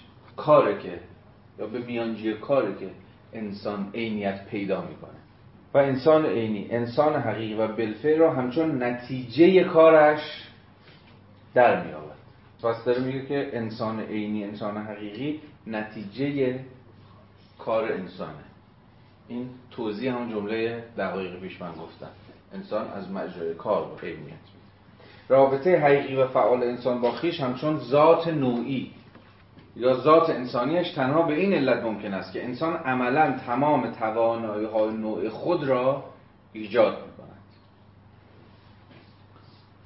و این باز تنها به مدد فعالیت جمعی انسان تنها به عنوان نتیجه تاریخ ممکن است. و انسان خود را با تاریخ و ابژه ها ارتباط می‌دهد. ارتباطی که در وهله نخست فقط در شکل بیگانگی ممکن است. رابطه حقیقی و فعال انسان با خیش همچون ذات نوعی یا ذات انسانیش تنها به این علت ممکن است که انسان عملا تمامی توانمندی های نوع خود را ایجاد می کند و این باز تنها به مدد فعالیت جمعی انسان. چرا انسان عملا تمام توانایی های نوع خود را ایجاد می کند به اتکای فعالیت جمعیشی. نوعی بودن انسان نتیجه اینکه انسان موجود اجتماعیه. و اون چیزی که انسانها رو یا اجتماعی بودن انسانها رو بهش معنا میبخشه خود کاره. یعنی خود کاره که اجتماعیه انسان ها از مجرای کار اجتماعیه که هم گره می‌خورن با هم در پیوند قرار می‌گیرن و ناگزیر میشن همه توانمندی ها و بالقوگی ها و پتانسیل های همدیگر رو به قول مارکس تولید کنن یا ایجاد کنن. پس قبل یادتونه اون فرازی که به نقل از آدم اسمیت داشتیم میخوندیم. کشف استعدادها و فلان اینا که انسان تنها نوعیه که می‌تونه از همه استعدادهای نوع خودش استفاده کنه. میگه حیوانات نمی‌تونن از همه توانمندی های نوع خودشون استفاده کنن. یعنی سگ شکاری با سگ مثلا گله و نمی‌دونم سگ فلان هر کدوم صرفا توانایی های خودشونو دارن. ولی انسان ها انگار به گونه است که همه توانایی های خاصی که به شکل مستقل از همدیگه دارن در جامعه انبار میشه انگار. یه استعاره به کار این. معنای این جمله که داره میگه که عملا تمامی توانمندی های نوع خود را ایجاد می‌کنه. آخرش مشکله یعنی در ابتدا بیگانگی یعنی آها خب همه حرف اینه که هنوز هنوز این کلمه هنوز مهمه. هنوز رابطه انسان ها با تاریخ با طبیعت یه رابطه بیگانه است. یعنی محصولات انسانی هر آن چیزی که ساختیم هر آن چیزی که ابداع کردیم در تاریخ در جامعه و غیره و غیره. هنوز به خود انسان انگار تعلق نداره. هنوز ازش بیگانه میشه. هنوز ما به وضعیت آشتی یافته هگلی و خلاف تصور هگل هنوز نرسیدیم. یعنی هنوز انسان نیروهای ذاتی خودش رو از آن خودش نکرده. هنوز در نتیجه تقسیم کار در نتیجه اقتصاد سرمایه داری در نتیجه همان جدایی سوژه از ابژه آنچنان که در فصل کاری بیگانه شده و غیره و غیره دیدیم همچنان رابطمون با آنچه که ساختیم یعنی همون تاریخ ما هنوز رابطه بیگانه است. و جز اینم تا نمی‌تونست باشه. از جایی به بعده که قرار انسان نیروهای ذاتی خودش رو به درون بکشه و از آن خودش کنه. و بر تاریخ از خود بیگانه خودش فائق بیاد. یه پاراگراف پایین قبل از شروع بحث گذرا نکته را یادآور شد دیدگاه هگل دیدگاه اقتصادی سیاسی جدید است. در پیوند با همون کش کار به دست ماست. اقتصاد سیاسی جدید است. یعنی این عناصر فقط عناصر رو باید. عناصر فلسفه حق برای خیلی مهمه. اگه وسطتون کشید گوش بدید به نظرم رو. یه چیزی دستتون رو می‌گیره. هگل کار را ذات یعنی ذات خود سیانت بخش انسان ترقی می‌کنه. جوهر مرد کاره. چنین چیزی؟ He grasps labor as the essence of man, as man's essence in the act of proving itself. آره یعنی انسان از مجرای کار خودش رو ثابت می‌کنه. چرا خودش رو ثابت می‌کنه؟ چون از مجرای کاری که به خودش عینیت میبخشه. خودش رو فعلیت میبخشه. چون انسان از مجرای فعلیت بخشیدن به خودشه که خودش رو برای خودش ثابت می‌کنه. یا به زبان هگلی خودش رو در چشم خودش رکگنایز می‌کنه. خودش رو باز می‌شناسه. خودش به رسمیت می‌شناسه. چون تواناییاشو می‌تونه فعلیت ببخشه. چون احساس می‌کنه که هست. چرا؟ چون تونسته چیزی بیافرینه. چیزی خلق کنه. این خود آفرینی انگار مبنایی است برای که از مجرای کار انجام میشه انگار مبنایی است برای I mean proof of herself یا نمی‌دونم چیزی اثبات نفس بازشناسی خود یا هر چی شده من اینجا چرا گذاشته ذات خود سیانت بخش. اون پروف به نظرم بهتر به حال هگل کار را ذات یعنی ذات خود اثباتگر یا خود سیانت بخش انسان تعریف می‌کند. هگل فقط جنبه اثباتی کار را تشخیص میدن و نه جنبه منفیش را. حالا اینجا اینجا منفی به معنای سرشت از خود بیگانه کاره. یعنی فقط جنبه مثبت کار که یعنی همون فعلیت بخشی ذات انسانیه رو هگل روش دست می‌ذاره نه روی جنبه منفیش که کار از خود بیگانه است. اینجا به خاطر بیارید باز فصل کار بیگانه شده رو. انسان ها objectification رو به مثابه loss of object تجربه می‌کنن یعنی عینیت یابی به مثابه از دست دادن خود این ابژه یا خود واقعیت. یعنی به خودشون فعلیت میبخشن چیزی خلق می‌کنن ولی چیزی خلق می‌کنن ازشون دزدیده میشه. به اونا تعلق نداره. یعنی در عین حالی که دارن به خودشون فعلیت می توانایی و نیروهای ذاتی خودشون رو بیرون میریزن چیزی میآفرینن چیزی خلق می‌کنن چیزی می‌سازن اما همون لحظه ازشون جدا میشه مسابقه چیزی بیگانه که به اونها تعلق نداره به یه دیگری تعلق داره در برابرشون قد علم می‌کنه. یعنی یه پارادوکس محض کار برای خود شدن انسان در چارچوب محدودیت بیرونیش انسان برون یافته است. تو ترجمه قبلی گفت نوشته که کار زایش و تکفین آدمی برای خود در چارچوب بیگانگی یا در چارچوب انسان بیگانه شده است. این جمله تلاست به رغم یه ذره بی معناییش دقیقا همون چیزی بود که الان داشتیم می‌گفتیم. این ترجمه اولی بهتره. نسخه قدیمیش. همین هم حرفی که من زدم. کار زایش و تکوین آدمی برای خود. این همون جنبه مثبت کاره. انسان از مجرای کار خودش رو میآفرینه. زایش و تکوین آدمی برای خود اما این یه بره داستانه. سویه دیگه اینه که این تکوین و زایش آدمی برای خود در چارچوب بیگانگی داره اتفاق میفته. خودم را میآفرینم به تعبیر تاریخ را دارم می‌سازم اما نه اون که خودم بلکه در چارچوب بیگانگی. انسان به نیروهای ذاتیش داره فعلیت میبخشه اما خود ابژه رو خود آنچه که ساخته رو محصولات خودش رو داره از دست میده. بازم این جمله طلایی کار بیگانه شده رو لطفا به خاطر داشته باشید دیگه. واقعیت یافتگی کار در قلمرو اقتصاد سیاسی برای کارگران به صورت از دست دادن واقعیت. از مقاله کار بیگانه شده دارم می‌خونم. عینیت یافتن به شکل از دست دادن عین. Objectification as a lose of objectivity. Realization as a lose of reality. اوکی؟ این مهمه. این پارادوکس این وضعیت میگه البته هگل اینا رو نفهمید. یعنی فقط اون جنبه اوله رو جنبه مثبت رو درک کرد نه جنبه نگاتیو کار. یعنی نتونست به ذات بیگانگی اشاره کنه. فهمی از این نداشت که جامعه سرمایه‌داری تا چه پایه جامعه بیگانه شده است؟ و تا چه پایه خود کار رو به فعالیتی بیگانه تبدیل کرده؟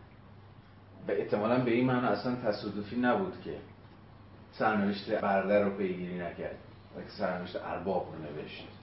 الان دارم راستش بخوایم به این فکر می‌کنم که مهم این داستان تو پیداشناسی کار هگلی بیگانه هست؟ کار انتظایی. کار هگلی کار انتظایی.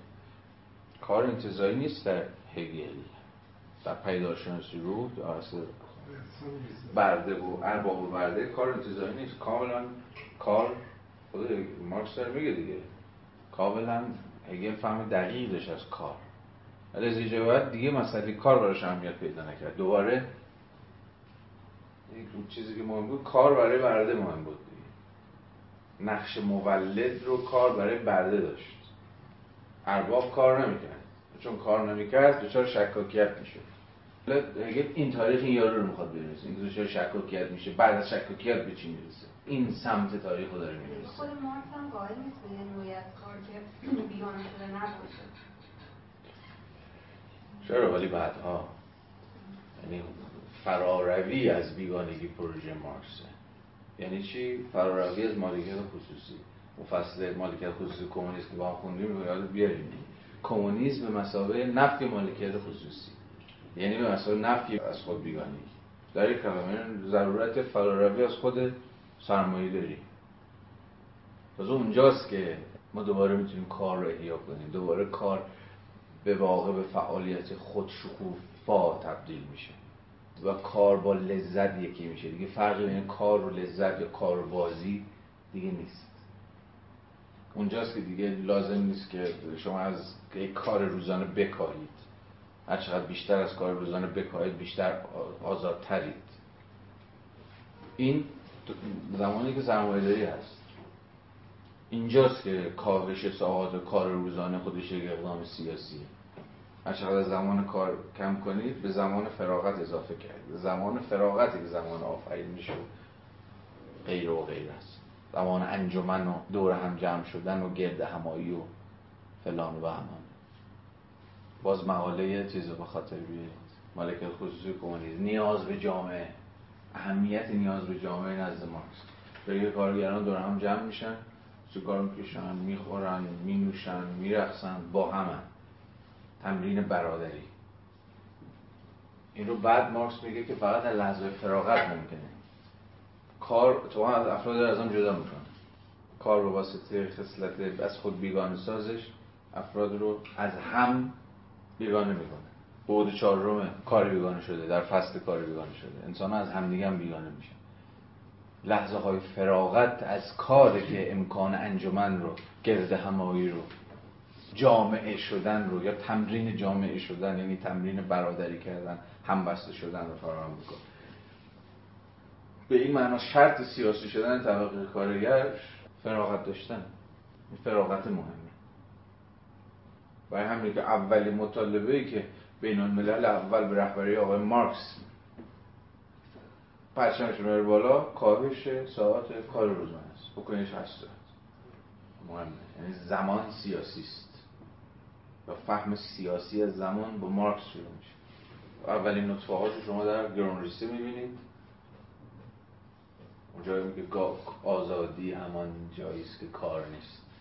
ولی بعد از انشاءالله بعد از فراروی سرمایه داری دیگه کارمون بازیه. کارمون لذته. کارمون خدافرینی. اونجا دیگه دیگه فاصله بین کار و فراغت نیستش. جایی که دیگه کار از خود بیگانه نباشه ای شما نباید فیتیلش بیارید پایین. دیگه بلا موضوع میشه. پس مارکس کم و بیش فهم روشنی از ماهیت کار در جامعه سرمایه‌داری و ماهیت کار در جامعه پس سرمایه‌داری داشت خب بذارید اینو پیش بریم.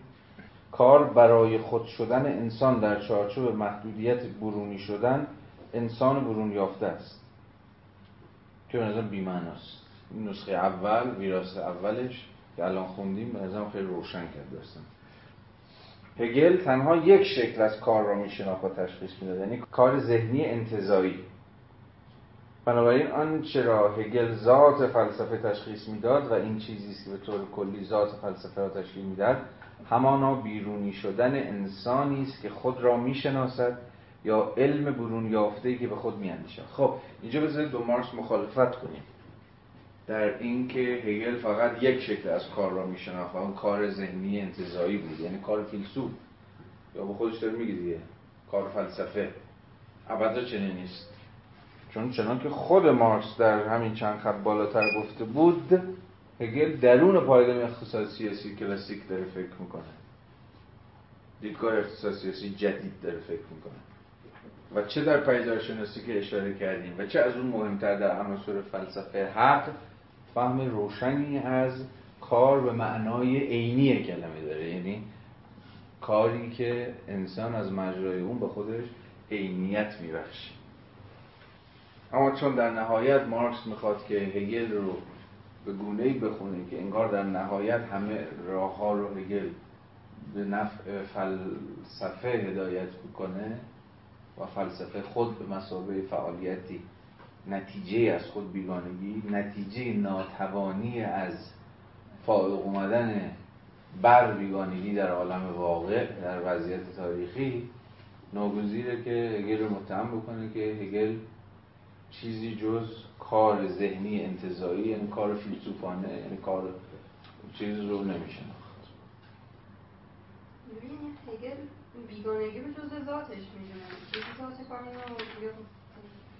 نمیشه باش مقابله بنابراین آن چرا که هگل ذات فلسفه تشخیص می‌داد 234 خط آخر. و این چیزی است که به طور کلی ذات فلسفه را تشکیل می‌دهد. همانا بیرونی شدن انسان است که خود را می‌شناسد یا علم برون یافته است که به خود میاندیشد. و به این علت است که هگل قادر می شود فلسفه متقدم را یعنی فلسفه قبل از خودش را بر حسب مراحل خاص آن جمعبندی کند و فلسفه خودش را به عنوان فلسفه مطرح کند. یعنی آنچه که پیش از من بود انگار نه اینکه نافلسفه است بلکه گام های ضروریه برای رسیدن به من در مقام نقطه اوج فلسفه. داره از این حرف می‌زنه که برای هگل آگاهی یا به عبارت بهتر خود آگاهی یعنی جایی که آگاهی به خودش داره آگاه میشه نتیجه برونی شدن روحه. برونی شدن objectification عملا مترادف بیگانگی هم هست. اینا همه مفاهیم معادل هم دیگه جایی که روح خودش عینیت میبخشه به اون چیزی که عینیت بخشیده نسبت بهش بیرونیه. و چون نسبت بهش بیرونیه ازش بیگانه است. خود روح در مقام سوژه‌ای که قرار به خودش آگاه بشه میباید آنچه را که به عینیت بخشیده و در مقام عینیت یابی ازش جدا شده و و نسبت بهش بیگانه شده رو دوباره به درون بکشه دوباره از آن خودش بکنه باهاش آشتی کنه.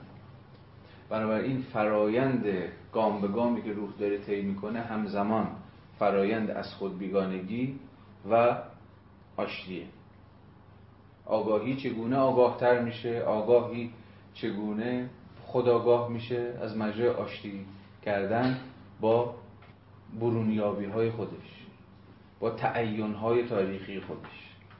بنابراین روح در نهایت قراره که توی هگل بر بیگانگی بر این فاصله فائق بیاد. شناخت مطلق جایی که دیگه فاصله بین سوژه و ابژه نیست. فاصله بین روح در مقام سوژه با تعینات تاریخیش نیست.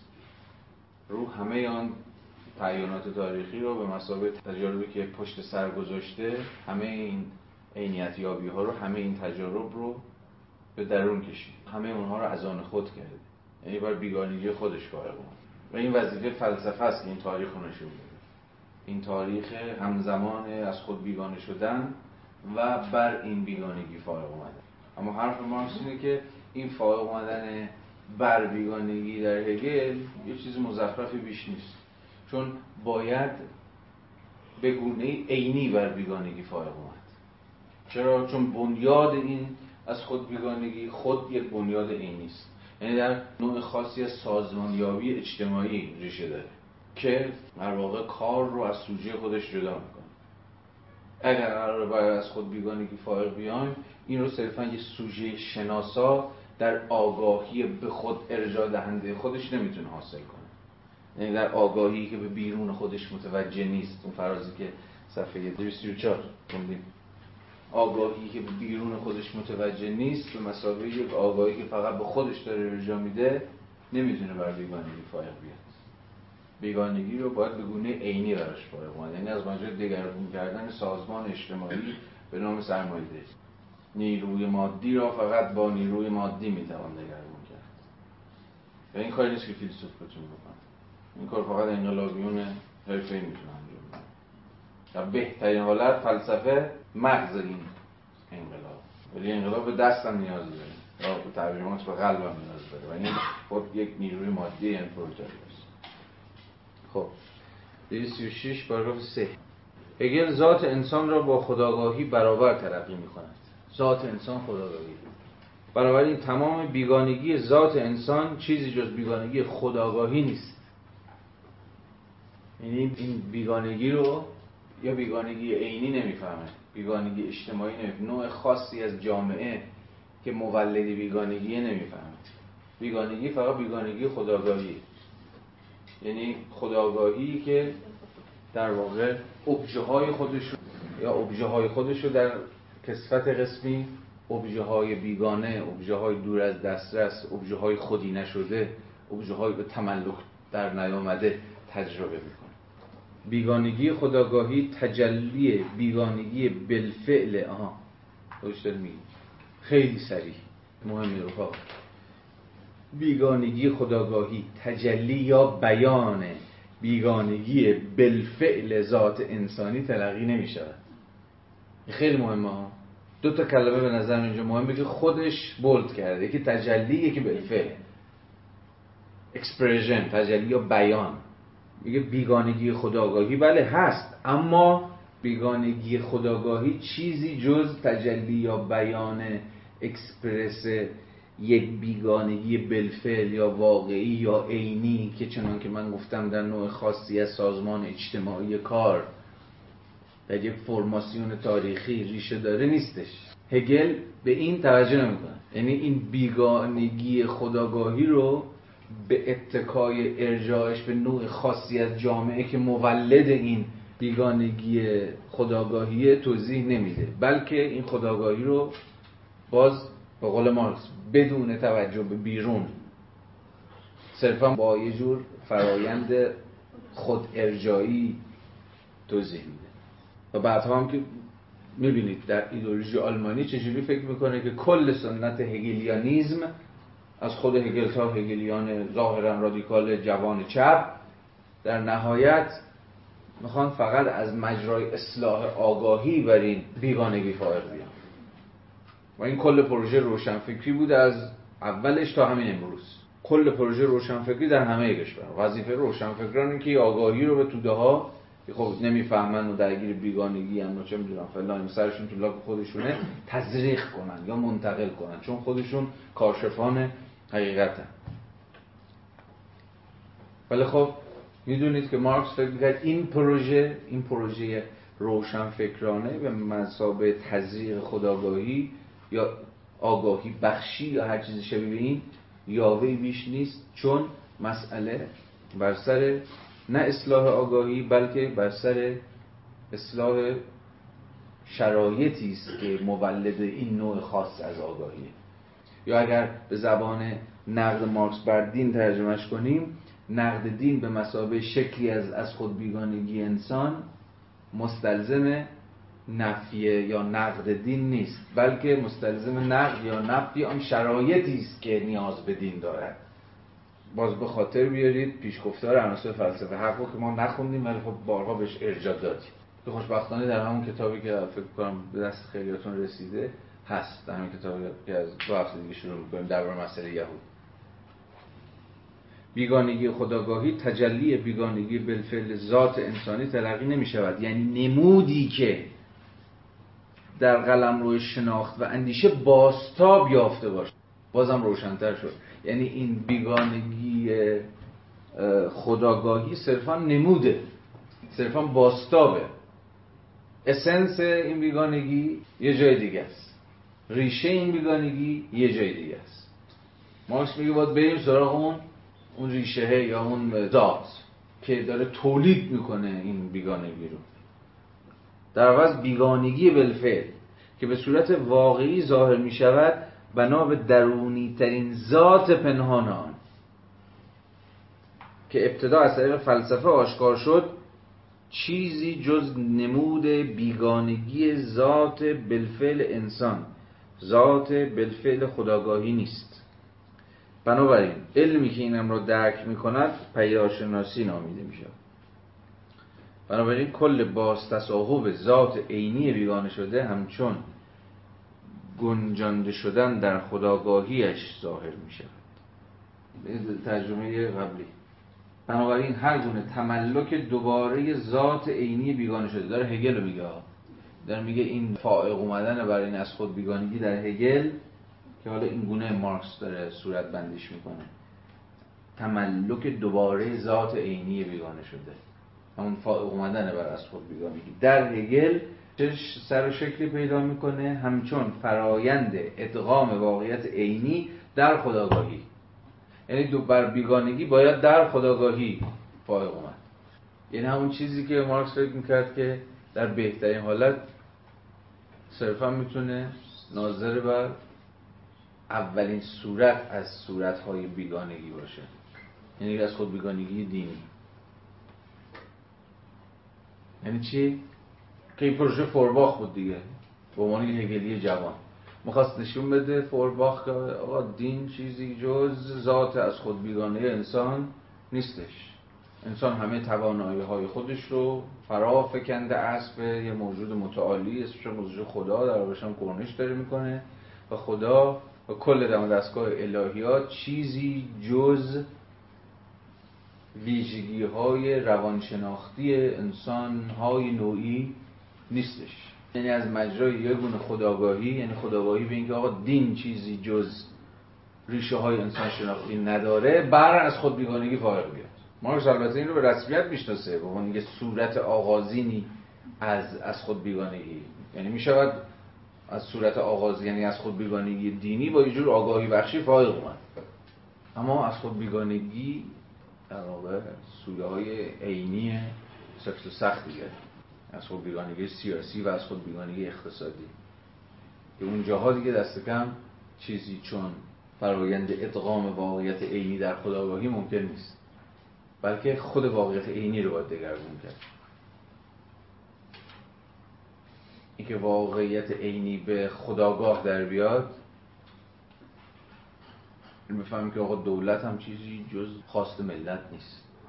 با آگاهی به این امر واقعیت از خود بیگانه دولت رو نمی‌تونیم منحل کنیم دولت همچنان از خود بیگانه باقی بمونه دولت رو چگونه می‌توان بر از خود بیگانش فائق اومد؟ با به زیر کشیدنش. با منحل کردن دولت. از مجرای یا انقلاب سیاسی اجتماعی. با از خود بیگانگی اقتصادی نمی‌توان با خداگاه شدن نسبت به اینکه همه این کالاها رو ما خودمون ساخت ارزش این ثروت این سرمایه‌ای که هست محصول به اصطلاح دسترنج کارگرانی است که کمتر از ارزشی که آفریدن به شکل دستمزد دریافت کردن نمیشه برای این از خود بیگانگی فارغ اومد ممکنه این خداگاهی بتونه باز به زبان مارکس جوان در مقدمه عناصر فلسفه حق در کسفت قسمی ایده به نیرو تبدیل بشه. یعنی افراد آگاه بشن و از مجرای این آگاهی خود تبدیل بشن به نیرو. یعنی تبدیل بشن به یه طبقه از طبقه در خود تبدیل بشن به طبقه برای خود. طبقه که از مجرای آگاهی می‌خوان کاری انجام بدن. متشکل میشن سازمان پیدا می‌کنن و می‌خوان کل بازی رو به هم بزنن. دیگه کارگران مطیع فلان نیستن. برای که میگن خودمون می‌خوایم مثلا اینجوری می‌خوام به شکل اجورایی اداره کار کنن ولی به هر صورت از مجرای صرف خداگاهی نمی‌توان بر بیگانگی فارغ همه حرف مارکس اینه. و اینجاست که با پروژه هگلی پروژه نابسنده است پروژه ناتمام. فارغ اومدن بر از خود بیگانگی که پایه های بلفل داره ریشه های عینی داره فقط بگونه بلفل و فقط بگونه عینی ممکن. تو ایدئولوژی آلمانی گفتیم که در مورد بیگانگی ذهنی گفتیم وقتی که جور از تو جامعه از بین بره دیگه اصلا نیازی به اون شناخت خود آگاهی از آگاهی نداریم نسبت به بیگانگی مذهبی چی گفتیم در مورد بیگانگی مذهبی گفتیم که مارکس معتقده که اینکه افراد آگاه بشن نسبت به این مسئله فایده نیازی نیست. حالا شاید من درست نمیگم. اگر جامعه تغییر پیدا کنه ظلم و ستمی تو جامعه نباشه دیگه اصلا خود باوری تو جامعه وجود نداره. فهمیدم. ببین مارکس هیچ وقت اینو نمیگه که مثلا نیازی به آگاهی نیست یا نیازی به آگاهی هست. مسئله اینه که باید صورتبندی مفهومی رو باید درست بگیم. ببین میگه که خیلی سادش بخوام بکنیم خود آگاهی کافی نیستش. برای اون ظلم ستم هرچی که برای فائق اومدن برای این وضعیت به اتکای صرف آگاهی نمی‌توان بسنده کرد. بلکه آگاهی باز میگم خود آگاهی باید به نیرو تبدیل بشه. آگاهی باید به سازمان به تشکیلات به انقلاب به فلان تبدیل بشه تا بتونه به گونه عینی اون شرایطی رو که دارن ستم و ظلم و تولید می‌کنن رو دگرگون بکنه. پس مسئله اتفاقا به یک معنا همیشه آگاهی طبقاتی برای مارکس و مارکسیستا مهم بوده. بعد از اونجا جامعه که این مشکلات وجود نداشته باشه این نیازی به اون آگاهی بخش وجود نداره من مثلا بد متوجه هم چی داری میگی؟ ولی اینم جمله دقیقی نیست هنوز. یعنی تو وضعیت کمونیستی مثلا نیست که خب دیگه اینقدر همه چیز, اوکیه. دیگه نیازی نیست آدم نیازی ندارن فکر کنن اصلا. وقتی میگه نیازی به آگاهی نیست یعنی کار نیازی به فکر کردن. ابدا حالا مارکس خیلی چیز بود خیلی فکرای عجیب غریب می‌کرد جو کمونیسم. ولی دیگه نه اینقدر که فکر کنی خب اینجا دیگه اصلا عقل تعطیله دیگه. حالا استراحت می‌شود نشون داد و خود بحثم زیاد شده که وضعیت کمونیستی هم مسائل و سوراخ خاص خودش تولید خواهد کرد. نه من عقل منظور نه منظور یک چیزی مثل بیگان آگاهی از بیگانگی مذهبی. آره اگه حل شده باشه که حل شده. اگه اگه حل شده که دیگه خب داستانی نداره خب 239 پاراگراف دو. هنگامی که انسان بالفعل و جسمانی انسان ایستاده بر زمین سفت و سخت و مدور انسانی که نیروهای طبیعی را فرو می‌برد و بیرون می‌دهد به مدد برون یافتگیش توانایی های ذاتی عینی و بالفعل خیش را همچون ابژه های بیگانه وضع می کند سوژه نه عمل وضع کردن بلکه سوبژکتیویته توانایی های ذاتی عینی است. سوبژکتیویته که عملش بنابراین باید عینی باشد. ذات عینی عینی عمل می کند اما اگر عینیت در تعین ذاتش گنجیده نبود ذات عینیش عینی عمل نمی‌کرد. انسان ابژه ها را می‌سازد و ایجاد می‌کند. زیرا خود توسط ابژه ها ایجاد شده است. زیرا انسان بنیادن طبیعت است. بنابراین در عمل وضع کردن از فعالیت ناب جدا نمی شود تا ابژه اش را بیافریند. بلکه محصول عینیش صرفا فعالیت عینیش فعالیتش به عنوان فعالیت یک ذات طبیعی عینی را تایید در اینجا شاهدیم که چگونه ناتورالیزم تمام ایار یا انسان باوری یا اون خود را هم از ایدالیزم و هم از ماتریالیزم متمایز می‌کنه و در همان حال حقیقت وحدت بخش هر دو است. همچنین شاهدیم که چگونه فقط ناتورالیزم قادر به درک عمل تاریخ جهان است. دوستان تنها کاری که ما داریم تو این کلاس می‌کنیم متن داریم می‌خونیم. یعنی نمیشه حد زد که خودش داره میگه یه چیزی. همه کارمون باید این باشه که حین گفتگو با متن در بیاره یعنی کل این کلاس اینه دیگه. وگرنه که میگم من می‌تونستم بیام لکچر بدم. ولی مهم نیست. مهم اینه که ببینیم که در گفتگو با متن چی دستگیرمون میشه. آینتر نوشته بود Objective Natural Being. آدمی مستقیما موجود طبیعی موجود طبیعی عینی ابژکتیو خب چی میگه به ما این مفهوم؟ فعال بودن رو آها خب. زیاد مطرح اون نوع ماتریالیزمی که در واقع غیر فعال توی جای نوع ماتریالیزمی که غیر فعالیت و مطرح فقط خب. این نوع فعال بودن انسان رو نصفشه در بهترین حالت. چرا ناتورالیزم بر ایدئالیزم و ماتریالیزم فائق میاد؟ چرا این جمله چیزش دیگه؟ ناتورالیزم تمام ایار یا اومانیزم خود را هم از ایدئالیزم و هم از ماتریالیزم جدا می‌کند و در واقع وحدت بخش هر دوی این هاست عملش عینیه یعنی چه عملش عینیه. اوکی. عمل عملش عینیه. کاملا طبیعت یعنی کاملا مصداق داره. کاملا یعنی از اون حالت انتظایی ایدالیسم میاد بیرون. ولی از یک طرف این چیزی که این خود این کار خود این عمل عینی خودش ذات آدم. خودش میاد میشه خود این سوژکتیویته میشه ذات اون آدم. بنابراین از ماتریالیسمی هم که انسان رو مسابقه کل میاد کنار می‌ذاره و کلا بحثش نمی‌کنه. کاملا می‌خواد به شکل تکینگی هایی توی تاریخ بفهمه از اون هم میاد جدا میشه. و از این طرف هم با جفت اینا داره صحبت می‌کنه. صحبت. یعنی جفتشون رو داره یه جوری جمع وحدت دیگه همه جواب رو جمع کنیم مثلا میشه 20 درصد جواب. عجیب خودش به سه راحت داره اینجا میگه. یعنی اصلا از روز روشن. حالا یه کمی بازم پیچ تاب داره طبعا. بخونیم قشنگ. یه بار دیگه. هنگامی که انسان بلفل و جسمانی انسان ایستاده بر زمین سفت و سخت و مدور انسانی که نیروهای طبیعی را فرو می‌برد و بیرون می‌دهد.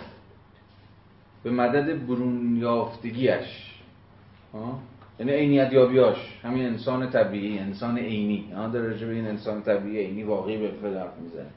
از به واسطه عینیت یابیاش یعنی واسطه آن چیزی که انجام میده واسطه اون توانایی های ذاتیش که برون میافکنه خودش خلق می‌کنه محصولاتی کالاهایی تولید می‌کنه طبیعت رو دگرگون می‌کنه و غیره و غیره. به مدد برون یافتگیش توانایی های ذاتی عینی و بالفعل خویش را همچون ابژه های بیگانه وضع می کند تا اینجا که روایت همه این قصه بود که الان اومد. نیروهای ذاتی عینی خودش رو در کسوت objectification فعلیت بخشیدن به خودش عینیت دادن به خودش وضع می‌کنه اما به مسابه چیزی بیگانه. تا حالا که حرف جدیدی نزده. هر چیزی که تا الان داشتیم سعی می‌کردیم توضیح بدیم همین قصه بود.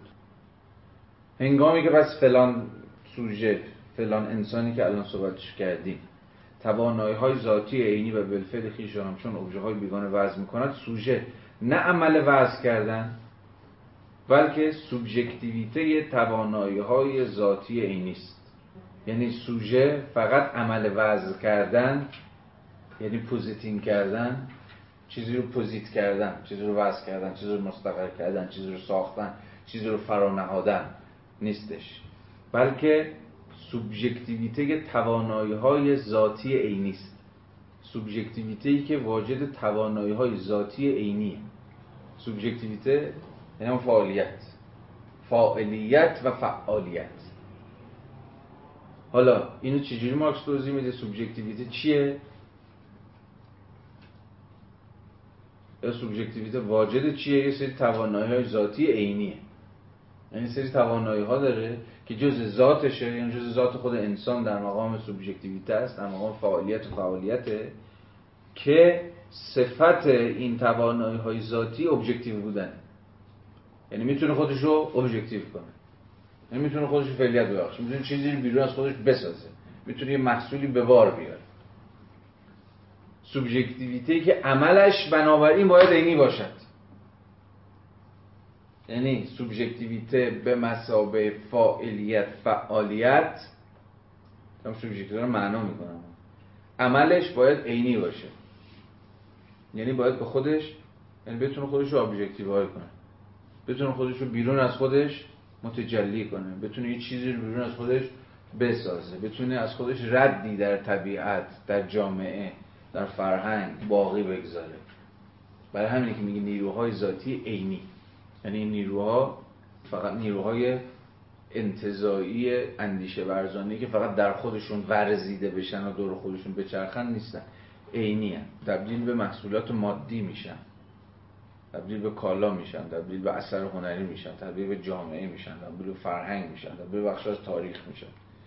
ذات عینی عینی عمل می‌کنن ذات عینی عینی عمل می‌کنه. به همین معنی که گفتی. اما اگر عینیت در تعین ذاتش گنجیده نشود ذات عینیش عینی عمل نمی‌کرد. انسان ابژه ها را می‌سازد. این یعنی که انسان عینی عمل می‌کنه. یعنی ابژه ها رو اشیا رو هر چی که هست هر چی که هست می‌سازه و ایجاد می‌کند. زیرا خود توسط ابژه ها ایجاد شده است. یعنی کاملا مارکس در اینجا به دیالکتیک بین رابطه سوژه و ابژه داره اشاره می‌کنه. سوژه یا به تعبیر خودش سوبژکتیویته همون فعالیت فعالیت داره جهان عینی رو می‌سازه. اما خود به دست این جهان عینی وضع شده. انسان خود تاریخ رو دارن می‌سازن. اما بر حسب شرایط عینی که در متنش قرار گرفتن یا به دستش محدود شدن. یعنی این فعالیت و فاعلیت انسان به مسابقه سوبژکتیویته هیچگاه نامحدود نیست هیچگاه یک طرفه نیست. این سوژه ها پاشون تو تاریخه پاشون تو وضعیته پاشون تو تعیین های تاریخی پاشون تو قانونه پاشون تو فرهنگه پاشون تو سنته. به این معنا هموار سوبژکتیویته تاریخیه. تاریخی مسابقه تعیین مسابقه فرم. اما در اون فرم یعنی هر غلطی بخواد نمی‌تونه بکنه. تاریخ خودش داره می‌سازه ها چون سوبژکتیویته است به اما نه آنگونه که خود انتخاب کرده بلکه در شرایطی که بهش داده شده. این معنای این جمله که میفرماید توسط ابژه ها ایجاد شده است. میگه انسان توسط ابژه ها یا به تعبیر بهتر توسط شرایط objective ایجاد شده زیرا انسان بنیادا طبیعت است. چرا میگه بنیادا طبیعت است؟ چون طبیعت خود نهایت ابجکتیویته است. بنابراین در عمل وضع کردن از فعالیت ناب جدا نمی شود تا ابژه را بیافریند. بلکه محصول عینی صرفا فعالیت عینیش فعالیتش به عنوان فعالیت یک ذات طبیعی عینی را تایید می‌کند. بنابراین positing یا همون وضع کردن ساختن ایجاد کردن یا همون سوبژکتیویته به مثابه فعالیت ناب هم پیوند با هم هنگام با عمل کردن دقیقا در درون شرایط ابژکتیوی که انسان درش قرار گرفت و همین که داره میگه ناتورالیزم هم از ایدالیزم فراتر میره هم از ماتریالیزم. چرا؟ چون ایدالیسم فقط دست می‌ذاره رو فعالیت ناب انسان. شما با سوژه های برسازنده سر کار دارید در ایدالیسم که انگار واجد جور اراده آزادن. و در ماتریالیزم هم انگار صرفا با جهان ابژه های سر کار دارید که پیشا پیش و مستقل از شما حضور داره وجود داره اما مارکس برای همینی که تایید کردم که حتما در نسبت با تز اول از تزهای فورباخ هست. اونجا مارکس میگه آقا گیر ماتریالیزم تا کنون موجود این بود که نفهمید که باید جهان موجود رو به مسابقه فعالیت انسانی بفهمه. اینا ایدالیستا فهمیدن. جهان مسئول فعالیت اما ایدالیستان خود این فعالیت رو به مسابقه صرفا این فعالیت انتظایی اندیشه ورزانه فهمیدن. نه مسابقه فعالیت پراتیک یا به تعبیر بهتر در اینجا مسابقه فعالیت عینی. بنابراین اینجا داره میگه ناتورالیسم می‌خواد این دوتا رو هر دوتا اینا رو با هم دیگه نگه داره. یا اینا رو خودش متمایز کنه هم از ایدالیسم که فقط فعالیت ناب رو می‌فهمه و ماتریالیسم که انگار فقط شرایط ابژکتیو رو می‌فهمه. هر دوتا با هم. همامیزی فعالیت و فعالیت انسان در این حال در درون شرایط ابژکتیوی که به مسابقه تعیین های تاریخی ما داخلشون پرتاب شدیم. انسان ها ابژه ها رو می‌سازند اما خود هم به دست ابژه ها ساخته شد. خب مرسی از و حال به پایان آمدید دفتر